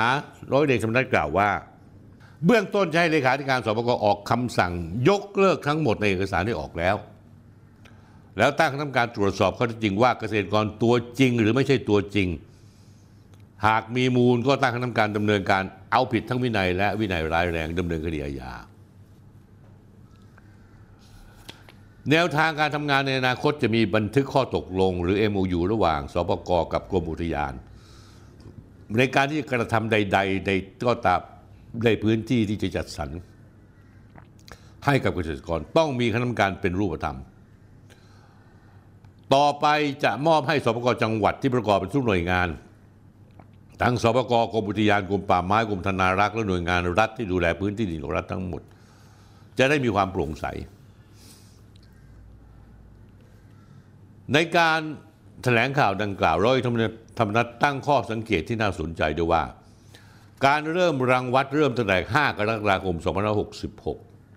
2566 ก่อนที่รัฐบาลชุดนี้จะเข้ามาดำเนินการ 2 เดือน รัฐบาลเศรษฐาเขาถวายสัตย์ปฏิญาณในวันที่ 5 กันยายน 2566 กล่าวคือที่ดินที่มีในพื้นที่ทับซ้อนในป่าขอบป่านั้น ที่ออกสปกรนั้นออกมาก่อนที่รัฐบาลชุดนี้จะเข้า ก่อนที่ร้อยเอกธรรมนัฐพรมเผ่าจะมาเป็นรัฐมนตรีว่าการกระทรวงเกษตร แน่นอนที่สุดก็ต้องออกโดยรัฐบาลชุดที่แล้ว คนที่ต้องรับผิดชอบโดยตรงก็น่าที่จะเป็นรัฐมนตรีว่าการกระทรวงเกษตร คุณเฉลิมชัยศรีอ่อน รวมทั้งคุณประพัฒน์โพธิสุทนด้วยร้อยเอกธรรมนัฐยืนยันว่าไม่ใช่ประเด็นการเมืองเพราะรัฐมนตรีทั้งสองมาจากพรรคเดียวกัน แต่เป็นการผิดพลาดที่ทำงานไม่คุยกัน ทางแก้คือ อธิบดีกรมอุทยานและเลขาธิการสปกต้องคุยกันมีกำลังกลางคือกรมแผนที่ทหาร ในการแถลงข่าวร้อยเอกธรรมนัฐก็ยอมรับแบบแมนๆเลยว่าเห็นด้วยกับเจ้าหน้าที่กรมอุทยาน ที่ชี้แจงมีเหตุมีผล และตอนที่ตัวเองลงพื้นที่ก็เห็นสภาพเป็นป่าฟื้นขึ้นมา เกษตรกรไม่ได้เขาทำกินมานาน โดยจิตสำนึกมนุษย์ไม่ควรจะจัดให้เกษตรกร จึงจะตั้งทำการสอบสวนแน่นอนหากมีมีมีมูลค่า มีมูลว่าผิดต้องดำเนินคดียาท่านผู้ชมครับ แม้เรื่องนี้จะมีเสียงวิพากษ์วิจารณ์อย่างหนาหู เรื่องปัญหาการบุกรุกพื้นที่อุทยานแห่งชาติเขาใหญ่เพื่อจัดสรรสปกรรวมทั้งอุทยานและพื้นที่อื่นที่ร่ำลือกันว่ามีมากถึง 1 5 0 0 0 0 ไร่ แต่ยังไงก็ตามต้องยอมรับว่ารัฐมนตรีว่าการกระทรวงเกษตรแม้ตอนแรกจอกแนวดุดันหรือล่ำเส้นไปบ้าง แต่ สุดท้ายเมื่อได้นั่งโต๊ะพูดคุยกันก็ยอมถอยเร็ว และผมเชื่อว่าน่าจะเดินไปในทิศทางที่ถูกต้อง ศุกร์ที่ 23 กุมภาพันธ์ร้อยเอกธรรมนัสได้ลงนามในบันทึกข้อความส่วนราชการของกระทรวงเกษตร เรื่องนโยบายดำเนินการบริเวณเขตพื้นที่กันชน พื้นที่กันชน buffer zone กับเขตปฏิรูปที่ดินทั้งนี้ร้อยเอกธรรมนัสได้มอบนโยบายและขอให้สปกดำเนินการตามหน้าที่และอำนาจโดยเคร่งครัดดังต่อไปนี้ หนึ่งตรวจสอบการจัดที่ดินในเขตปฏิรูปที่ดินบริเวณบริเวณพื้นที่ตามแนวเขตปฏิรูปที่ดินที่ติดต่อกับเขตอุทยานแห่งชาติเขาใหญ่พื้นที่ต่อเนื่อง ว่าเป็นการจัดที่ดินโดยผิดกฎหมายหรือไม่ หรือจัดที่ดินให้เกษตรกรโดยไม่ชอบด้วยกฎหมาย หรือยังมีที่ดินที่ยังไม่ได้ดำเนินการ จัดให้แก่เกษตรกรแต่อย่างใด 2. จัดทำพื้นที่กันชน buffer zone ระหว่างพื้นที่สปกพื้นที่อุทยานแห่งชาติ และพื้นที่ป่าสงวนแห่งชาติ โดยการพื้นที่ดังกล่าวให้จัดทำเป็นป่าในเขตปฏิรูปที่ดิน ก็คือพูดง่ายว่าไม่มีการออกสปกให้ ตรวจสอบการจัดที่ดินในเขตปฏิรูปที่ดินบริเวณรอยต่อกับพื้นที่ในความรับผิดชอบของกรมอุทยานแห่งชาติ สัตว์ป่าและพันธุ์พืช กรมป่าไม้ หรือหน่วยงานที่รับผิดชอบที่ดินของรัฐอื่น ๆ โดยให้ดำเนินการทั่วทั้งประเทศว่ามีกรณีจัดที่ดินโดยผิดกฎหมายหรือไม่ หรือจัดที่ดินให้แก่เกษตรกรโดยมิชอบด้วยกฎหมายหรือไม่ หรือยังมีที่ดินที่ยังไม่ดำเนินการจัดให้แก่เกษตรกรแต่อย่างใดหากพบว่ามีการจัดที่ดินดังกล่าว ไม่ชอบด้วยกฎหมาย ก็ให้ดำเนินการตามกฎหมาย หรือระเบียบที่เกี่ยวข้องให้ถูกต้องโดยเคร่งครัด 4. เตรียมการสำรวจพื้นที่ยังไม่ได้รับการจัดสรรหรือที่ดินว่างเปล่ารองรับเกษตรกร กลุ่มเปราะบางหรือกลุ่มผู้ด้อยโอกาส ที่ไม่มีที่ดินทำกินโดยให้จัดสรรที่ดินให้กับกลุ่มเหล่านี้ ตามระเบียบสปกต่อไปท่านผู้ชมครับ ผมเอาเรื่องนี้มาพูดเนี่ยประเด็นหลักอยู่ที่ว่า แรกสุดร้อยเอกธรรมนัฐพรหมเผ่า ก็ดึงดันที่จะเดินหน้าไป เพราะคิดว่าตัวเองทำไม่ผิดกฎหมายถูกกฎหมาย แต่เมื่อได้รับการทวงติงแล้ว เขาก็ยอมรับอย่างน่าชื่นตาบานว่าเขาถอยได้ ซึ่งการตัดสินใจถอยและจัดระเบียบขึ้นมาใหม่นี้ต้องชื่นชมร้อยเอกธรรมนัฐพรหมเผ่า ถึงแม้ว่าคนจะมองเข้าในแง่ลบก็ตาม อะไรที่เป็นความจริงเราต้องยอมรับความจริงไปท่านผู้ชมครับ ที่ดินนั้นเนี่ยการที่ร้อยธรรมนัฐออกมายืนยันว่าที่รอยบัฟเฟอร์โซนนั้น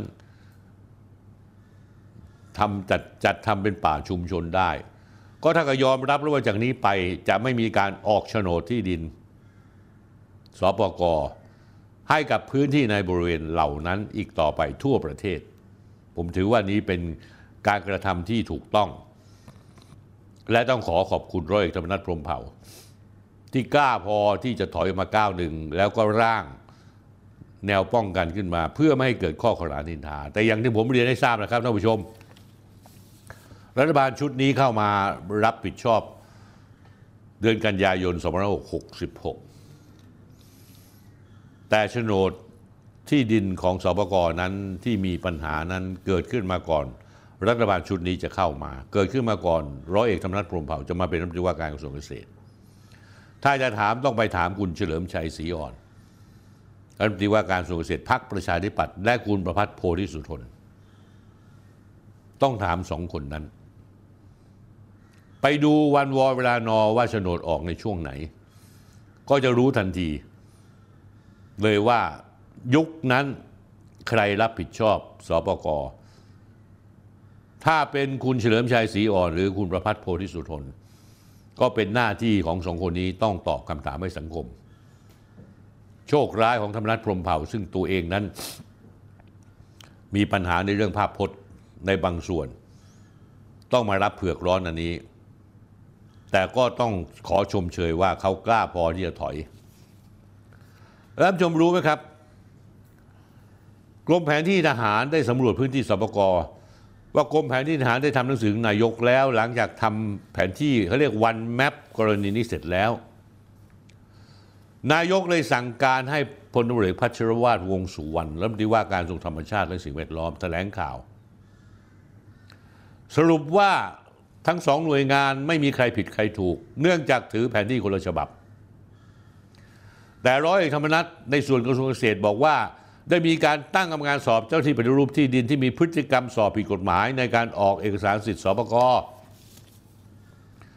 มอบหมายที่ปรึกษาฝ่ายกฎหมายร้องต่อเจ้าหน้าที่ตำรวจที่กองบัญชาการตรวจสอบศูนย์กลางหาก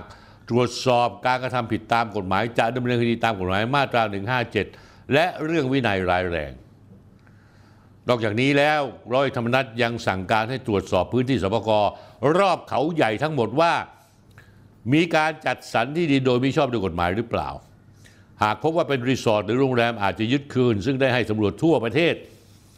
หากพื้นที่ใดไม่ได้จัดสรรให้เกษตรกรทั้งสองหน่วยงาน มีแนวทางจะทำเป็นป่าชุมชน หากพื้นที่ใดทำผิดวัตถุประสงค์ก็จะทำการเพิกถอน หนังสือที่เจ้ากรมแผนที่ฐานนำเสนอต่อนายกระบุชัดเจนว่า พื้นที่สปกไปปักหมุดอยู่ในเขตเปฏิรูปที่ดิน นี่คือแผนที่ทหารยืนยันมานะฮะไม่ได้อยู่ในเขตอุทยาน แต่เนื่องจากพื้นที่ดังกล่าว อยู่ใกล้กับพื้นที่อุทยานเขาใหญ่ จึงเป็นเห็นว่าควรจะกันเป็นพื้นที่กันชน ซึ่งตรงกับนโยบายที่คุณธรรมนัฐพรมเผ่าต้องการ ไม่ควรเอาพื้นที่นี้มาทำสปกนะท่านผู้ชม ท่านนายกลงมาสั่งการด้วยตัวเองไม่ให้เกิดข้อพิพาทระหว่างเจ้าหน้าที่ เมื่อเช้าผมประชุมที่ดิน 72 จังหวัด ได้ข้อสรุปว่าต่อจากนี้สองหน่วยงานจะจับมือพิทักษ์ป่า พื้นที่อุทยานด้วยกันทำกันชนทั้งประเทศ เพื่อไม่ให้เกิดปัญหาท่านผู้ชมครับ และนี่คือปัญหาสปกซึ่งผมคิดว่าจบแล้ว แล้วผมก็ต้องขอชมเชยร้อยธรรมนัฐพรหมเผ่าว่า รู้จักถอย แล้วยอมรับ แล้วก็แก้ไขปัญหาต่างๆ ที่อาจจะถูกเข้าใจผิดได้ วันนี้มีกรมแผนที่ทหารแล้วทำแผนที่กันมาหนึ่งฉบับ ให้ทั้งสองฝ่ายยอมรับซึ่งกันและกันท่านผู้ชมครับ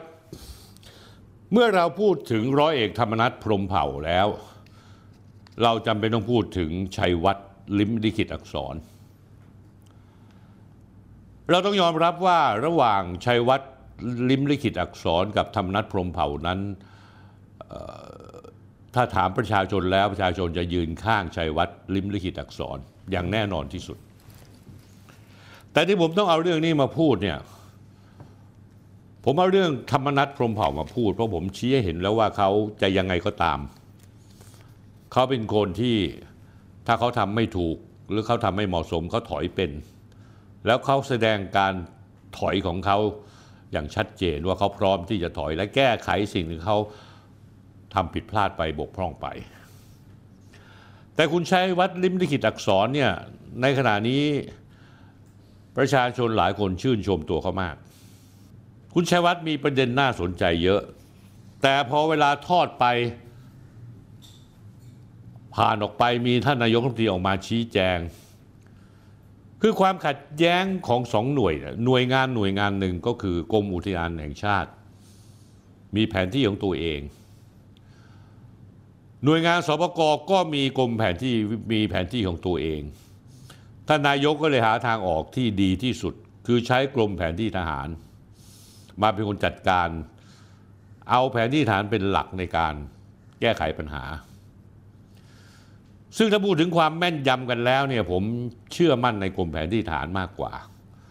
เพราะกรมแผนที่ฐานจะไม่แม่นยำกันได้ยังไง เพราะมันเป็นพื้นที่ของประเทศไทย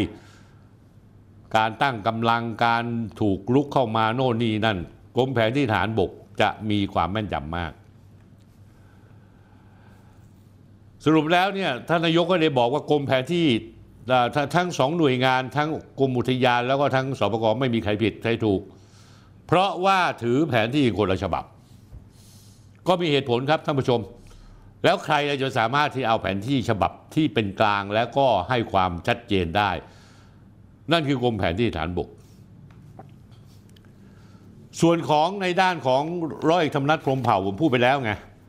เขาได้ดำเนินการเพิ่มเติมในส่วนของกระทรวงการเกษตร เขามีตั้งกรรมการสอบเจ้าหน้าที่ปฏิรูปที่ดินที่มีพฤติกรรมสอบผิดกฎหมายในการออกเอกสารสิทธิสปกเขามอบที่ปรึกษาฝ่ายกฎหมายร้องต่อเจ้าหน้าที่ตำรวจที่กองบัญชาการตำรวจสอบสวนกลางว่าถ้าตรวจพบการกระทำผิดตามกฎหมาย ต้องดำเนินคดีตามมาตรา 157 และเรื่องวินัยอย่างร้ายแรง นอกจากนี้แล้วรัฐมนตรีธรรมนัฐพรมเผ่ายังสั่งการให้ตรวจสอบพื้นที่สปกรอบเขาใหญ่ทั้งหมดว่า มีการจัดสรรที่ดินโดยมิชอบด้วยกฎหมายหรือไม่ ถ้าพบว่าเป็นรีสอร์ทหรือโรงแรมก็ยึดคืน แล้วได้สั่งให้สำรวจทั่วประเทศ หากพื้นที่ยังไม่ได้จัดสรรให้เกษตรกรทั้งสองหน่วยงานมีแนวทางทำเป็นป่าชุมชน พื้นที่ใด ทำวัตถุประสงค์ก็ทำการเพิกถอนต่อไป นอกจากนี้ธรรมนัฐพรมเผ่ายังพูดเลยว่าต่อไปนี้ ข้อตกลงที่กระทรวงเกษตร คุยกระทรวงทรัพยากรคือพื้นที่ที่เป็นแนวกันชน หรือพื้นที่ที่ติดประชิดกัน จะไม่ให้พี่น้องเกษตรกรทำกินเป็นอันขาด ก็คือว่าอะไรที่เป็นข้อสงสัยว่าเฮ้ยนี่มันป่าเสื่อมโทรมนะ ไม่ให้ไม่ให้ละไม่มีการออกสมกร ความจริงแล้วเรื่องนี้มันน่าจะคลี่คลายไปได้ระดับหนึ่งแล้ว แต่คุณชัยวัฒน์กลับออกมาแถลงตอบโต้กรมแผนที่ทหาร ซึ่งเป็นหน่วยงานกลางที่นายกส่งเข้ามาแก้ปัญหา เข้าไปชี้แจง 28 กุมภาพันธ์ต่อคณะกรรมการความมั่นคงแห่งรัฐกิจการชายแดนยุทธศาสตร์ชาติ คณะกรรมการที่ดินสภาผู้แทนราษฎรตอบโต้แผนที่ทหาร ระบุว่า ไม่มีแนวกันชนและยืนยันว่าพื้นที่ดังกล่าวเป็นพื้นที่อุทยาน 100%การปรับปรุงแผนที่แนวเขตที่ดินของรัฐ หรือวันแมปนายชัยวัฒน์ก็บอกว่ายังไม่ได้ประกาศใช้ คนที่อยู่ในกรรมการวันแมปก็เป็นคนเดียวกันกับที่มาอ้าง เรายังเรียกร้องขอเข้าไปชี้แจงกับนายเศรษฐาทวีสินนายกตรีโดยตรง แล้วจะจับตาดูเอกสารที่นำเสนอต่อนายกตรีนั้นจะเป็นเอกสารที่ถูกต้องหรือไม่ พร้อมพร้อมกับนั้นกรมแผนที่ทหาร กล่าวหาว่ากรมแผนที่ทหารว่าเป็นการตัดสินใจที่ตรงต้องพูดต้องพูดความจริงทั้งหมด เอารายละเอียดมาคุยกันเรื่องจะจบง่าย ถ้าเป็นเช่นนี้เรื่องไม่จบแน่นอนท่านผู้ชมครับ ผมคิดว่าคุณชัยวัฒน์เริ่มจะเกเรมากขึ้นไปละคือจริง ๆแล้วเนี่ยผมไม่ทราบว่าพลตำรวจพัชรวาท วงสุวรรณในฐานะเจ้านายโดยตรงของคุณชัยวัฒน์ทำไมถึงเงียบไป คุณพัชรวาทคุณต้องไปถามพี่ชายคุณประวิตยวงสุวรรณว่าเชื่อใจในกรมแผนที่ฐานบกหรือเปล่า เขาเป็นทหารเขาต้องเชื่อใจทหารด้วยกัน ส่วนการที่คุณชัยวัฒน์ไม่เชื่อ คุณชัยวัฒน์ก็สามารถจะดำเนินการในช่องทางที่ถูกต้อง ไม่ใช่มาโวยวาย ออกมา discredit ท่านนายก หาว่าข้อมูลต่างๆ ที่นายกได้รับไปนั้นอาจจะเป็นข้อมูลที่ไม่ถูกต้อง ผมเป็นห่วงเรื่องนี้นะฮะคุณชัยวัฒน์พูดต่อนะฮะ บอกว่าพี่น้องประชาชนผู้ไม่มีที่ทำกินสบายใจได้ ถ้าสปกตั้งใจจะทำงานนี้ด้วยความถูกต้องแม่นยำก็ต้องเอาคนที่เป็นกลุ่มในทุนและกลุ่มที่ได้ไปโดยไม่ชอบกฎหมาย ยึดกลับมา ก็จริง ๆ ผมเห็นด้วย แล้วผมเชื่อว่าคุณธรรมนัฐพรหมเผ่าก็กำลังจะทำเช่นนี้เช่นกัน แต่มาถึงจุดนี้แล้ว ผมคิดว่าคุณชาวัฒกำลังเคลื่อนไหวอยู่ คุณเกเรมากแล้ว การออกไม่ยอมรับแผนที่กรมทหารทำไมคุณไม่ยอมรับตั้งแต่ต้นล่ะ ที่ประชุมร่วมกันไงคุณเสนอไอเดียมันถึงไม่ยอมรับ เพราะอะไรพูดในที่ประชุมไปเลยกับท่านนายก แต่กับยอมรับกัน แล้วคุณใช้เวลาที่เขาประชุมตกตกลงเรียบร้อย แล้วคุณมาบอกว่าคุณไม่เชื่อแผนที่ทหารทำไมแผนที่กรมอุทยานมันถึงจะแม่นยำกว่าทุก ๆ คนล่ะ คนอื่นเขาไม่แม่นยำบ้างหรือไง แล้วกรมอุทยานแห่งชาติไม่มีแผลบ้างเหรอ ก็มีเยอะแยะไปหมด ยายผมต้องขุดเรื่องขุดราวขึ้นมาพูดเลย มีหนำซ้ำคุณยังจัดทัวร์ไปด่านปากช่อง คุณเรียกเสียงร้องของมวลชน สร้างความแรงกดดันเพิ่มเติม ฝั่งกระทรวงเกษตรเขาถอยแล้วกรมอุทยานทำไมไม่ถอยบ้าง เอาคนกลางมาเป็นคนตัดสิน และที่สำคัญเวลาเข้าประชุมร่วมกันทำไมคุณไม่ค้านแม่งนั้นเลยพอเจอวิธีกรรมของคุณแล้วเนี่ยที่หิวแสงและพยายามที่เอาประชาชนมายืนข้างคุณเนี่ยผมนึกถึงพลตำรวจเอกสุรเชษฐ์หักพาน คุณกับสุรเชษฐ์หักพานนี่คล้าย ๆ กันเลยนะให้ตาย ผมไม่ได้พูดเล่นนะนะฮะ ตอนนั้นที่เราประชุมเนี่ยคุณจตุพรบุรุษพัฒน์ปลัดกระทรวงธรรมชาติทรัพยากรธรรมชาติและสิ่งแวดล้อม แล้วก็เจ้านายคุณคืออธิบดีกรมอุทยานแห่งชาติสัตว์ป่าและพืชพันธุ์ก็คืออัธพลเจริญพันธุ์ชันษา ซึ่งเขาเป็นผู้หลักผู้ใหญ่แล้วก็เป็นคนที่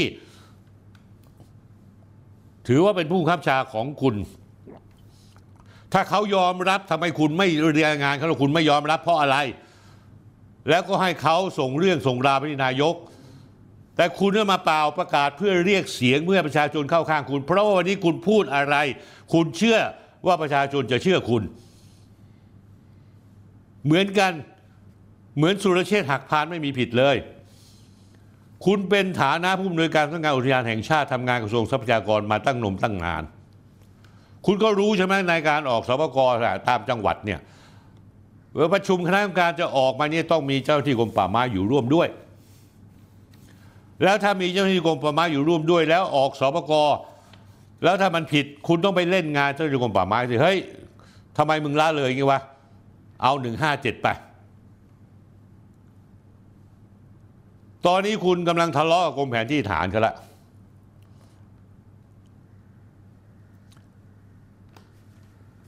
ในบ้านของตัวเองกรมอุทยานในกระทรวงทรัพยากรธรรมชาติสิ่งแวดล้อม มีขี้เน่าเหม็นโชกกองอยู่ คุณกลับไปเที่ยวชี้ว่าขี้คนอื่นเขาเหม็น เดี๋ยวผมช่วยทำความสะอาดให้ คุณดูแลในบ้านตัวคุณเองซะก่อนท่าทีขึงขังของคุณเนี่ยทำให้ผมย้อนนึก เอาไปถึงวันที่พิพากษาพิพากษาจำคุกคุณ 3 ปีไม่รอลงอาญาฐานผิดมาตรา 157 ในปีที่แล้ววันที่ 28 กันยายน 2566 ไม่ได้ แต่ผมก็ขอแสดงความดีใจคุณได้นะ ที่ศาลยกฟ้องข้อกล่าวหาว่าคุณฆ่านายบิลลี่ โดยให้เหตุผลว่าสารนุนว่าพยานหลักฐานมีไม่พอเพียง ผมรู้ว่าคุณอุทธรณ์คดี 157 3 ปีที่ถูกจำคุกโดยไม่มีรอลงยาด้วยเงิน 8 0 0แสนบาทออกไป แต่ผมก็ยังสงสัยว่าคุณนี่ต้องมีผู้หลักผู้ใหญ่คอยสนับสนุนคุณอยู่แน่นอน เพราะว่าคุณขนาดโดนสารจำคุก 3 ปี ไม่รอลงยาแล้ว คุณยังนั่งมาทำงานอยู่ตำแหน่งนี้ได้อยู่เหมือนเดิม เดี๋ยวผมจะเล่าให้ท่านผู้ชมฟังว่า คุณชัยวัฒน์นั้นไม่ใช่ธรรมดา ขาใหญ่จังหวัดเพชรบุรีเลย ผมจะบอกให้อย่างนะฮะ ภายในกรมอุทยานแห่งชาติมีการโครงการปลูกป่าล้านไร่ปลูกป่าทิพย์ของการฟ้าผ่ายผลิตใช้งบมาหลายร้อยหลายพันล้านบาท เกี่ยวข้องโดยตรงกับพื้นที่ป่าสงวนแห่งชาติ ภายใต้การดูแลกรมอุทยานแห่งชาติกระทรวงทรัพย์นะฮะปรากฏว่าใช้เงินไปหลายร้อยล้านบาท ไม่ได้ปลูกจริงปลูกแค่ด้านหน้านะฮะ ส่วนด้านในเป็นทุ่งหญ้าป่าเสื่อมโทรมมีการทำไร่ทำมันสำปะหลังทำโน่นทำนี่ทั้งนั้นที่กำหนดให้เป็นพื้นที่ป่าสงวน แล้วป่าเสื่อมโทรมนั้นคุณชัยวัฒน์คุณต้องยอมรับ ว่าลูกน้องคุณเองนี่ก็มีส่วนที่ทำให้พื้นที่ป่าชื่นชอุ่มนั้นกลายเป็นป่าที่เสื่อมโทรมเพราะว่าลูกน้องคุณเอาเข็มฉีดยาไปฉีดต้นไม้ให้มันสุดโทรมเพราะว่าลูกน้องคุณเองก็ร่วมมือกับในทุนเหมือนกัน ในการที่จะทำให้ป่า ส่วนนี้เป็นป่าที่เสื่อมโทรมเพื่อที่จะออกสอปกรส่วนลูกน้องคุณจะได้เท่าไหร่ผมไม่รู้ เรื่องในความรับผิดชอบตรงๆ อย่างเงี้ย เรื่องในบ้านของคุณเอง คุณชัยวัฒน์ต้องเข้าไปเคลียร์เข้าไปช่วยแก้ไขด้วย ไม่ใช่จะหิวแสงแสวงหามวลชนเพื่อเป็นเกราะคุ้มกันให้ตัวเอง ที่สำคัญก็คือว่าคุณรู้อยู่แล้วว่าในภาพพจน์คุณได้เปรียบมากกว่าธรรมนัฐพรหมเผา คุณก็เลยมาหยุดเรื่องนี้ ผมยังยืนยันนะครับ ในการประชุมสามฝ่ายนั้นกรมแผนที่ทหาร กระทรวงทรัพยากรธรรมชาติกรมแผนที่ทหารและก็ท่านนายกรัฐมนตรีและสปกเจ้านายคุณคือปลัดกระทรวงทรัพยากรธรรมชาติ และอธิบดีกรมอุทยานนั้นเข้าประชุมด้วย และเขายอมรับแผนที่ของกรมแผนที่ทหาร เมื่อคุณไม่ยอมรับ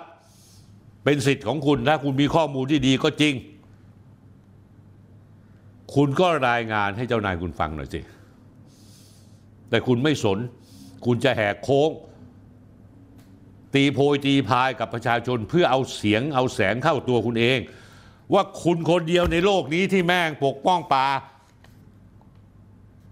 คนอื่นจ้องทำลายป่าอยู่อย่างเดียว ไม่ใช่นะมันไม่ใช่วิธีการที่ถูกต้อง ผมชื่นชมที่คุณยืนหยัดในสิ่งที่คุณคิดว่าถูกต้อง และต้องการปกป้องป่า แต่วิธีการของคุณและความเจ้าเล่ห์แสนกลของคุณนี่ก็ไม่ใช่ธรรมดา ไม่ใช่ธรรมดาจริงๆนะฮะแล้วมีหนำซ้ำคุณจะบอกว่าคุณจะต้องดูว่าเอกสารส่งอะไรผิดให้นายกบอกคุณจะจับตาดูเฮ้ยคุณนี่จะมากไปหน่อยแล้วนะเนี่ย คุณไปบอกประหลัดกระทรวงทรัพยากรสิคุณจตุพรเนี่ยท่านครับ ผมไม่เห็นด้วยโน่นนี่นั่นนี่ ผมมีหลักฐานอย่างนี้อย่างนี้อย่างนี้อย่างนี้อย่างนี้ท่านต้องต่อสู้นะเพื่อกระทรวงอะถ้าประหลัดไม่ทำคุณก็ด่าประหลัดไปสิ เหมือนตามสไตล์ที่คุณชำนาญนะไม่ใช่ว่าคุณปกป้องป่าแต่ประหลัดคุณไม่ปกป้องป่า ผมไม่ได้เห็นใจธรรมนัตแต่ว่าผม ผมคิดว่าเขานี่เป็นมวยรองคุณ แต่การที่เป็นมวยรองแล้วคุณเนี่ยจะเล่นนอกเกมเนี่ยมันไม่ถูกต้องคุณชัยวัฒน์อย่าลืมนะผมก็เชียร์คุณมาตั้งแต่ต้นนะ แต่ผมมีนิสัยอย่างหนึ่งอะไรถ้ามันถูกต้องผมยืนให้ แต่ถ้าหิวแสงแล้วใช้แสงมาทำร้ายคนอื่นเนี่ย ผมไม่เห็นด้วย คุณชัยวัฒน์นี่นะฮะ ท่านผู้ชมจะ 60 ปีแล้วเดือนกันยายนนี้จะเกษียณอายุแล้วลึกๆแล้วท่านผู้ชมครับคุณชัยวัฒน์เป็นลูกเลี้ยงของคุณยุทธอังกีนัน เจ้าพ่อเมืองเพชร ผู้กว้างขวาง ยิ่งใหญ่มากในเมืองเพชร ในจังหวัดเพชรบุรีนี่ไม่มีใครกล้าแหย่มกับคุณชัยวัฒน์แล้วกันตำรวจตำรวจกลัวคุณชัยวัฒน์หมด คุณไม่ได้เป็นแค่เจ้าคุณชัยวัฒน์ไม่ได้เป็นแค่เจ้าหน้าที่อุทยานข้าราชการป่าไม้ธรรมดา แต่มีบารมีเป็นที่เคารพยำเกรงในหมู่เจ้าหน้าที่ตำรวจเรื่อยไปข้าราชการกระทรวงมหาดไทย รวมทั้งสื่อมวลชนในเพชรบุรีทั้งหมดนะฮะคุณชัยวัฒน์นั้นเคยเป็นจำเลยในคดีหลาย ๆ คดีนะฮะคดีอุ้มฆ่านายบิลลี่นะฮะ เคยถูกเปิดเผยว่ามีไร่ราชพฤกษ์บ้านพักตัวเอง ซึ่งคุณชัยวัฒน์อ้างว่าเป็นบ้านของพ่อให้มา แต่ว่ามีการกล่าวหาคุณชัยวัฒน์มาตลอดเวลานะฮะปี2555 ตกเป็นข่าวอีกครั้งหนึ่ง เกิดเหตุการณ์เผานั่งยางช้างป่าเพื่อเอางาโดยจับผู้ต้องหาได้ 5 คน ผู้ต้องหา 5 คนเป็นลูกจ้างเจ้าที่รวมทั้งผู้ช่วยหัวหน้าอุทยานแห่งชาติแก่งกระจาน และคุณชัยวัฒน์ก็ได้เอาตำแหน่งตัวเองเข้าไปประกันตัว แล้วก็บอกว่าไม่รู้ไม่เห็นเรื่องนี้ เหมือนกับคุณสุรเชษฐ์หักพาน ที่บอกว่าลุงน้องตัวเอง 8 คน เกี่ยวกับเว็บพนัน แต่ตัวเองไม่เกี่ยวเรื่องนี้นะฮะชัยวัฒน์เป็นคนฉลาด มีไพ่ในมือหลายใบ เลือกเล่นได้ เล่นกับกระแสสื่อกระแสสังคมได้อย่างชาญฉลาดนะฮะ ที่สำคัญก็คือว่าคุณชัยวัฒน์ชอบเลี้ยงกระแสตัวเองอยู่ในสปอตไลท์ไว้ตลอดเวลา ไม่รู้ว่าทำเพื่ออะไร เพราะยังไงก็ตามเรื่องที่คุณอุทธรคดี 157 นั้น อีกไม่เกินปี 2 ปีศาลอุทรก็คงมีคำสั่งลงมา แล้วค่อยดูกันตอนนั้นก็แล้วกัน กันยายนนี้คุณก็เกษียณอายุแล้ว ผมเนี่ย จะปรบมือให้คุณในฐานะที่คุณออกมาปกป้องป่า แต่ผมตั้งข้อสงสัยในวิธีการของคุณ ไม่ใช่วิธีการที่แมนแมนผมมีข้อคิดไว้เพียงแค่นี้นครับ แล้วคุณไม่รู้ใช่ไหมว่าคุณกำลังตกเป็นเครื่องมือของความขัดแย้งในพรรคพลังประชารัฐ เจ้านายใหญ่ของคุณเนี่ย ก็คือพลตุเอกพัชรวาทวงสุวรรณรัฐมนตรีว่าการกระทรวงทรัพยากรธรรมชาติ มีข่าวว่าไม่ถูกกับร้อยเอกธรรมนัฐพรมเผาอย่างแรง แล้วเจ้านายคุณมีที่ปรึกษาชื่อดำรงพิเดชเจ้านายเก่าคุณไม่ใช่เหรอแล้วผมจะเรียนให้คุณทราบท่านพี่ท่านพี่น้องที่ดูรายการนี้อยู่ ท่านจำในเอี้ยงได้ไหม ดำรงพิเดชเขาเป็นอธิบดีกรมป่าไม้ในยุคของยงยุติยภัยรัฐเขาเป็นคนพาเจ้าหน้าที่ป่าไม้มา มาป่วนการชุมนุมของพวกเราที่สวนลุม เจ้าหน้าที่ป่าไม้เข้ามาปะทะกันกับประชาชนเรา มีการเอาประทัดยักษ์คว้างเข้ามานะแล้วก็งานครั้งนั้น ดำรงพีเดชจะปฏิเสธความรับผิดชอบไม่ได้ และดำรงพีเดชวันนี้มาเป็นที่ปรึกษาของพัชรวาทวงศ์สุวรรณนะครับ เพราะฉะนั้นแล้วเนี่ยการที่พัชรวาทวงศ์สุวรรณไม่สั่งห้ามชัยวัฒน์บอกว่าเฮ้ยมากไปแล้วพอๆหน่อย เราต้องยอมรับกรมคดีแผนที่กรมแผนที่บกกับผมเชื่อว่ากับส่งเสริมให้เดินสุดซอย ให้เดินเต็มแม็กซ์นะแสดงว่าพัชรวาทวงสุวรรณเนี้ยกำลังเตะตัดขาธรรมนัฐพรมเผ่าอย่างแรง ส่วนธรรมนัฐนั้นก็รู้ทางปืนดี พอมีเรื่องอันนี้เกิดมาก็เลยถอย พอถอยมาแล้วก็สั่งแก้ไขข้อผิดพลาดที่เกิดขึ้น อย่างทันกันกระทันหันทันทีเลย และคิดว่าการที่นายกรัฐมนตรีเสนอกรมแผนที่ฐานบกมานั้นก็เป็นทางออกที่เป็นธรรมกับทุกฝ่าย แต่ดันมีคุณชัยวัฒน์เข้ามาบอกว่าไม่เห็นด้วย โดยข้ามหัวประหลัดกระทรวงตัวเองอธิบดีตัวเองไม่สนใจอะไรทั้งสิ้น ให้สัมภาษณ์ ฉะหน้าฉะหลังฉะซ้ายฉะขวารบสิบทิศศพสิบทิศเพื่อให้ประชาชนฮือฮาว่านี่คือคนที่ปกป้องอุทยานแห่งชาติ สาธุ สาธุ สาธุ ขอให้จริงนะครับ ท่านผู้ชมครับ หลังจากรายการคุยทุกเรื่องกับสนธิตอนที่ 229 ออกอากาศเมื่อวันศุกร์ที่ 16 กุมภาพันธ์ 2517 เมื่อสองสัปดาห์ที่ผ่านมา ทางพวกผมได้เปิดโปงโครงการเสียสาปลูกป่าล้านไร่ ของการฟ้าฝ่ายผลิต หรือกอฟผ ซึ่งเซ็น MOU กับกรมป่าไม้กรมกรมป่าไม้ ใช้เงินงบประมาณกว่า 5,000 ล้านบาท เป็นเวลา 10 ปี คิดเป็นเงินเบิกจ่ายกัน 500 กว่าล้านบาทต่อปี แต่เราพบว่างานนี้มีกลิ่นไม่ดีโชยมาตั้งแต่เริ่มดำเนินการสอบไปในทางจะมีประเด็นสงสัยว่าจะมีการทุจริตครั้งมโหฬารเพราะเมื่อลงพื้นที่ตรวจสอบซึ่งเป็นของกฟผอเองถึงกับพังะพื้นที่ป่าที่ปลูกตามโครงการมีแนวต้นไม้แค่ด้านหน้า ลึกเข้าไปกับไม่มีเป็นป่าทิพย์ พอออกอากาศไปไม่นาน วันที่ 20 กุมภาพันธ์นายชัยวุฒิหลักเมืองผู้ช่วยผู้ว่าการบริหารจัดการความยั่งยืนในฐานะรองโฆษกการไฟฟ้าฝ่ายผลิตแห่งประเทศไทย ออกมาชี้แจง ออกเป็นแถลงการ ว่าตั้งแต่ทำมา 2 ปี ปี 2565 66 สามารถดำเนินการปลูกป่าบำรุงรักษาป่าคิดเป็นพื้นที่กว่า 188,692 ไร่ มีหนำซ้ำแล้วท่านรถผู้ช่วยผู้ว่าคุณชัยวุฒิบอกว่ากฟผยึดมั่นให้ความสำคัญกับการดำเนินการตามหลักท่านผู้ชมฟังดีๆนะทำมาพิบาลคุณธรรม โปร่งใสตลอดมา รวมทั้งพร้อมรับการตรวจสอบจุดงานทั้งภายในภายนอก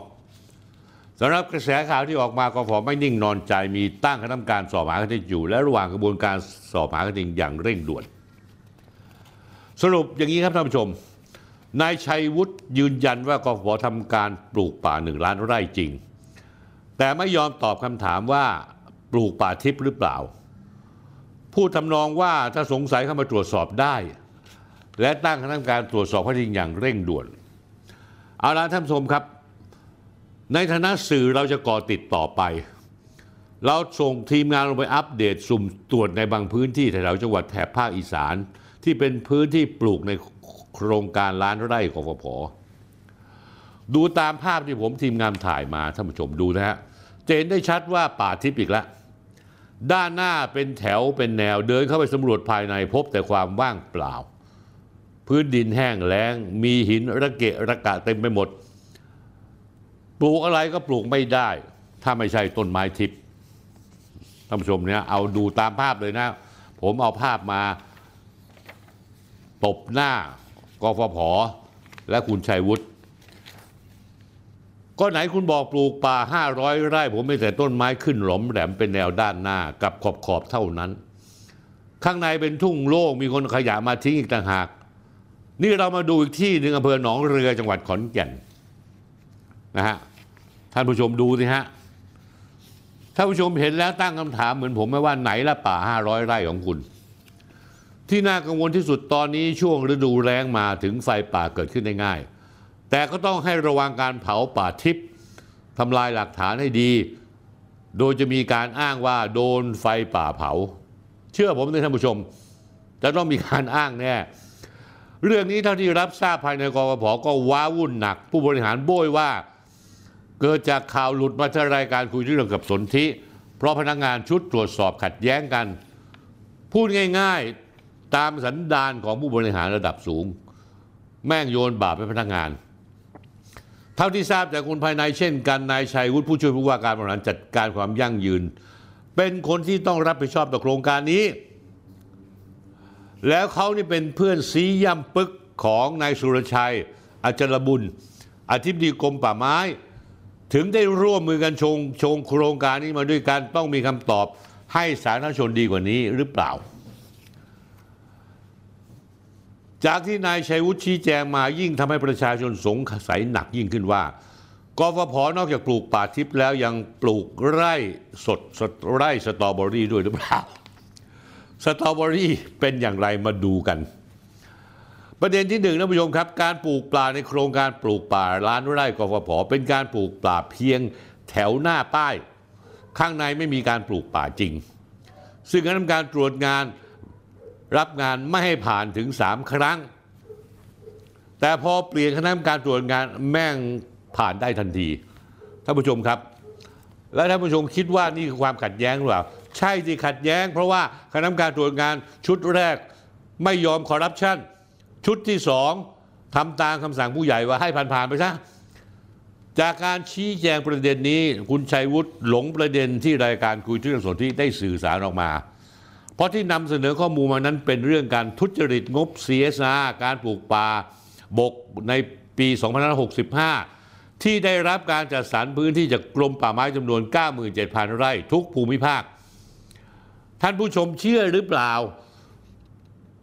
97,000 ไร่ แต่แม่งมีคณะกรรมการตรวจรับการปลูกป่าทั้งหมด 97,000 ไร่ มีแค่สองคน สองคนนี้เป็นพนักงานกฟผอหนึ่งคนและอีกคนเป็นลูกจ้างเหมาของบริษัท นี่มันส่อเจตนาอะไรหรือเปล่า เอาละถึงไม่มีการทุจริตก็ตาม ก็ส่อเจตนาถึงการบริหารที่ล้มเหลว คุณตรวจสอบรับงานป่า 97,000 ไร่คุณใช้พนักงานสองคน เป็นเจ้าหน้าที่กฟผหนึ่งคนอีกคนรับเหมาจ้างมา สาระสำคัญประเด็นนี้คือเป็นไปได้จริงหรือที่การตรวจป่าจำนวน 97,000 ไร่มีเพียงสองคน และตรวจรับท่านผู้ชมครับ ไอ้คณะกรรมการตรวจรับชุดที่สองเนี่ยต้องเอาเข้าตาราง ผ่านครบหมดทุกแปลงมีต้นไม้ครบตาม TOR แล้วผมเอารูปให้ดูแล้วท่านผู้ชมเห็นว่ามีต้นไม้ โทษนะท่านผู้ชมครับ เชี่ยอะไรที่ไหน แม่งของปลอมทั้งนั้น ถ้าดูจากทีราเป็นไปได้ยากมากที่ตรวจได้ครบตามข้อกำหนด จึงเป็นที่มาว่า ไปตรวจรับเฉพาะตรงที่บริเวณแถวป้าย ก็คือว่าป้ายปักตรงไหนก็ปลูกป่าไม่รู้นะสักแถวสองแถว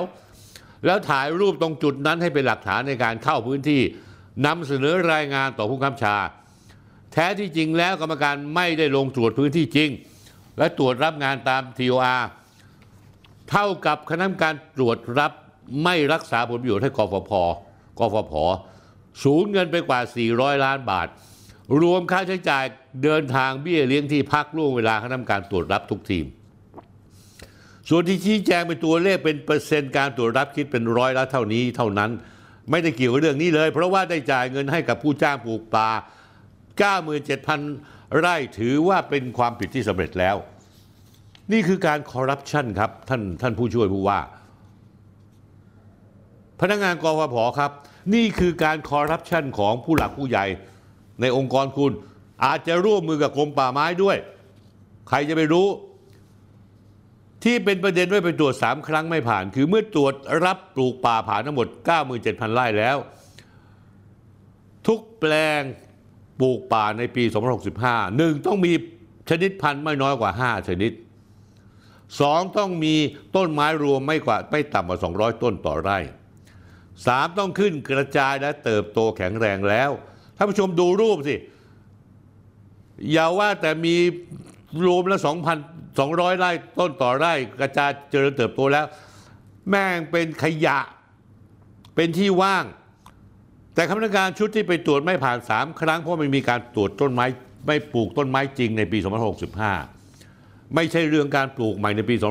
2566 เกิดดราม่าลงโซเชียลผ่าน Facebook คนทำงานก็น้อยอกน้อยใจ เวลาตรวจป่าจะมีคนสามฝ่ายกฟผป่าไม้และผู้รับจ้าง นี่แสดงว่าป่าไม้ร่วมมือด้วยใช่ไหมส่วนเงินของป่าไม้ที่เข้าเตะเข้าปากหมาที่ไหนเนี่ย จะเป็นหมาตัวใหญ่ระดับผู้หลักผู้ใหญ่ในกรมป่าไม้ระดับผมไม่รู้ และบอกว่าการตรวจรับงานเป็นการสุ่มตรวจ 1%ของพื้นที่ท่านผู้ชมดูนะฮะภาพปลูกป่าทิพย์ อำเภอบ้านฝางจังหวัดนครแก่น เรื่องการตรวจ 1%พื้นที่ ก็ไม่มีระบุใน MOU TOR คุณไปมั่วสุ่มมาจากตัวเลขนี้มาจากไหนวะ คิดเลขง่ายๆ แบบป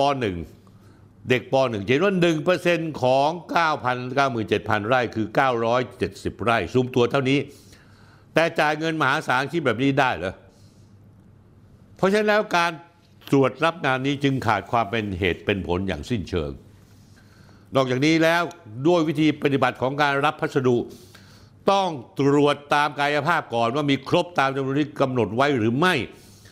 เมื่อครบตามจำนวนค่อยมาตรวจสอบคุณภาพว่าตรงตามคุณสมบัติ และข้อกำหนดตาม TOR หรือไม่อย่างไร แถมยังสุ่มตรวจอัตราการรอดตายต้นไม้ต้องไม่น้อยกว่า 85%ซึ่งเป็นข้อตกลงร่วมกันทั้ง 3 ฝ่าย นี่ยิ่งมีความผิดมากขึ้นอีกท่านผู้ชม นี่เป็นการคอร์รัปชันชั้นโมโหรานนะนะของการฟฟ้าฝ่ายผลิต เพราะเท่ากับมีการสมรู้ร่วมคิดกันทุจริต เอาเงินกฟผไปโดยไม่ชอบ เป็นจำนวนเงินหลายร้อยล้านบาท เพราะอะไรท่านผู้ชม เพราะแม่งจ่ายค่าจ้างปลูกเต็มจำนวนแปลง ตามการตรวจรับกรรมการทั้งสามคนที่ลงนามรับรองแล้ว ไอ้สามคนนี้เนี่ยวันหลังผมจะหาชื่อมา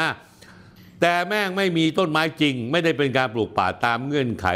ตามข้อกำหนดการปลูกป่าปี 2565 ก็ได้เป็นที่มาของทุจริตงบเสียสากกฟผปลูกป่าทิพย์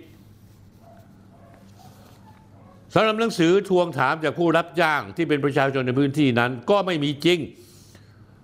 เป็นการให้ข้อมูลเท็จท่านผู้ชม สร้างเรื่องขึ้นมาเพื่อโยนความผิด ให้คณะกรรมการตรวจรับว่าทำงานล่าช้า ทั้งที่คณะกรรมการตรวจรับเองยังไม่เคยเห็น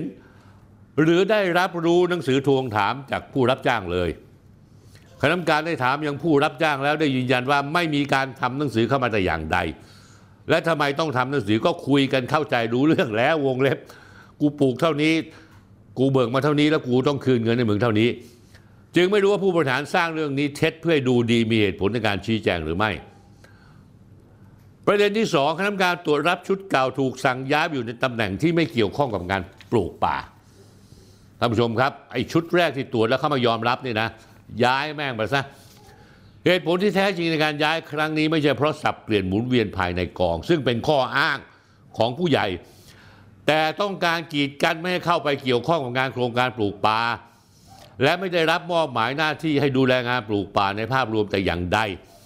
แม้ยังมีชื่อเป็นกรรมการตรวจรับในส่วนสัญญาจ้างปลูกป่าเช่นเดิม แต่ไม่ได้รับมอบหมายให้ทำงานใดๆเลย นับตั้งแต่มีคำสั่งซับเปลี่ยนหมุนเวียนเพราะนายใหญ่ สั่งมาว่าไม่ต้องให้มันเข้าไปยุ่งเกี่ยว และไม่ต้องให้ใครเข้ามายุ่งด้วยหนึ่งในสามกรรมการมีเพียงคนเดียวโดนสับเปลี่ยนอีกสองคนยังอยู่ในตำแหน่งเดิมพอถามถึงเหตุผลกับผู้ขับจาก็เหตุผลว่าเพื่อความสะดวกในการทำงานโครงการและเพื่อสร้างบรรยากาศในการทำงาน ฟังแล้วดูดีมีธรรมาภิบาลจริง ๆ ประเด็นที่ 3 ในปี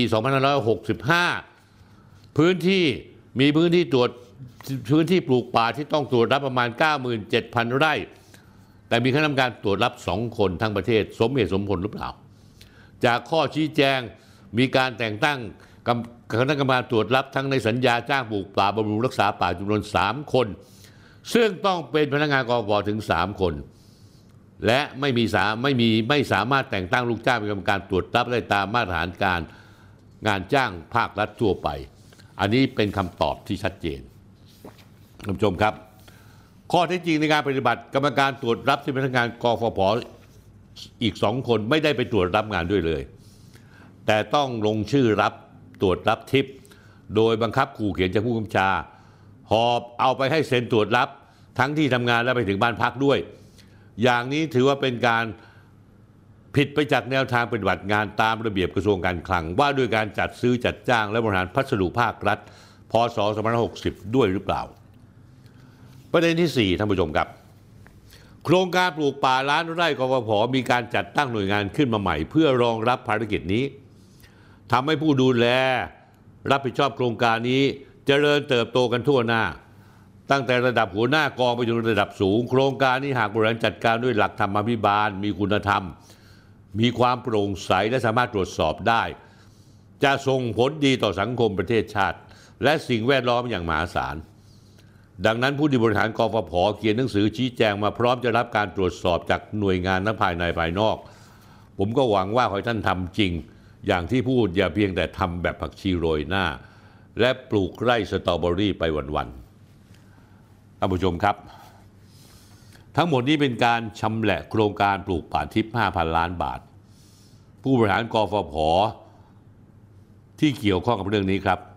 อย่าลืมนะครับว่ากรรมเป็นเครื่องชี้เจตนา ความจริงมีหนึ่งเดียว ถ้ามีคนไปยื่นเรื่องไปร้องเรียนต่อปปชตรวจสอบเรื่องนี้ขึ้นมา ก็เตรียมชี้แจงให้ดีก็แล้วกัน ถึงวันนั้นก็ตัวใครตัวมัน ผมก็อยากจะฝากถึงท่านรัฐมนตรีว่า การกระทรวงพลังงาน ซึ่งดูแลกฟผอยู่คุณปิรพันธ์สารีรัฐวิภาค ท่านมีชื่อในเรื่องของท่านไม่ยอมมีการทุจริต อย่างเด็ดขาด เรื่องกฟผนั้นไม่ทราบว่าท่านได้เห็นรับทราบหรือยัง และท่านได้ดำเนินการอะไรไปบ้างตามที่ท่านได้สัญญาเอาไว้ตลอดเวลาเป็นสัญญาประชาคมว่าคนอย่างท่านไม่ยอมรับการทุจริตในหน่วยงานใด ๆ ที่ท่านดูแลอยู่ อย่างแน่นอนที่สุด ท่านพีระพันธุ์ครับ ท่านอย่าพูดแต่ปาก ท่านกระทำมี action ให้ดูเป็นตัวอย่างเห็นได้ชัดหน่อยได้ไหมครับ ท่านท่านท่านรัฐมนตรีครับ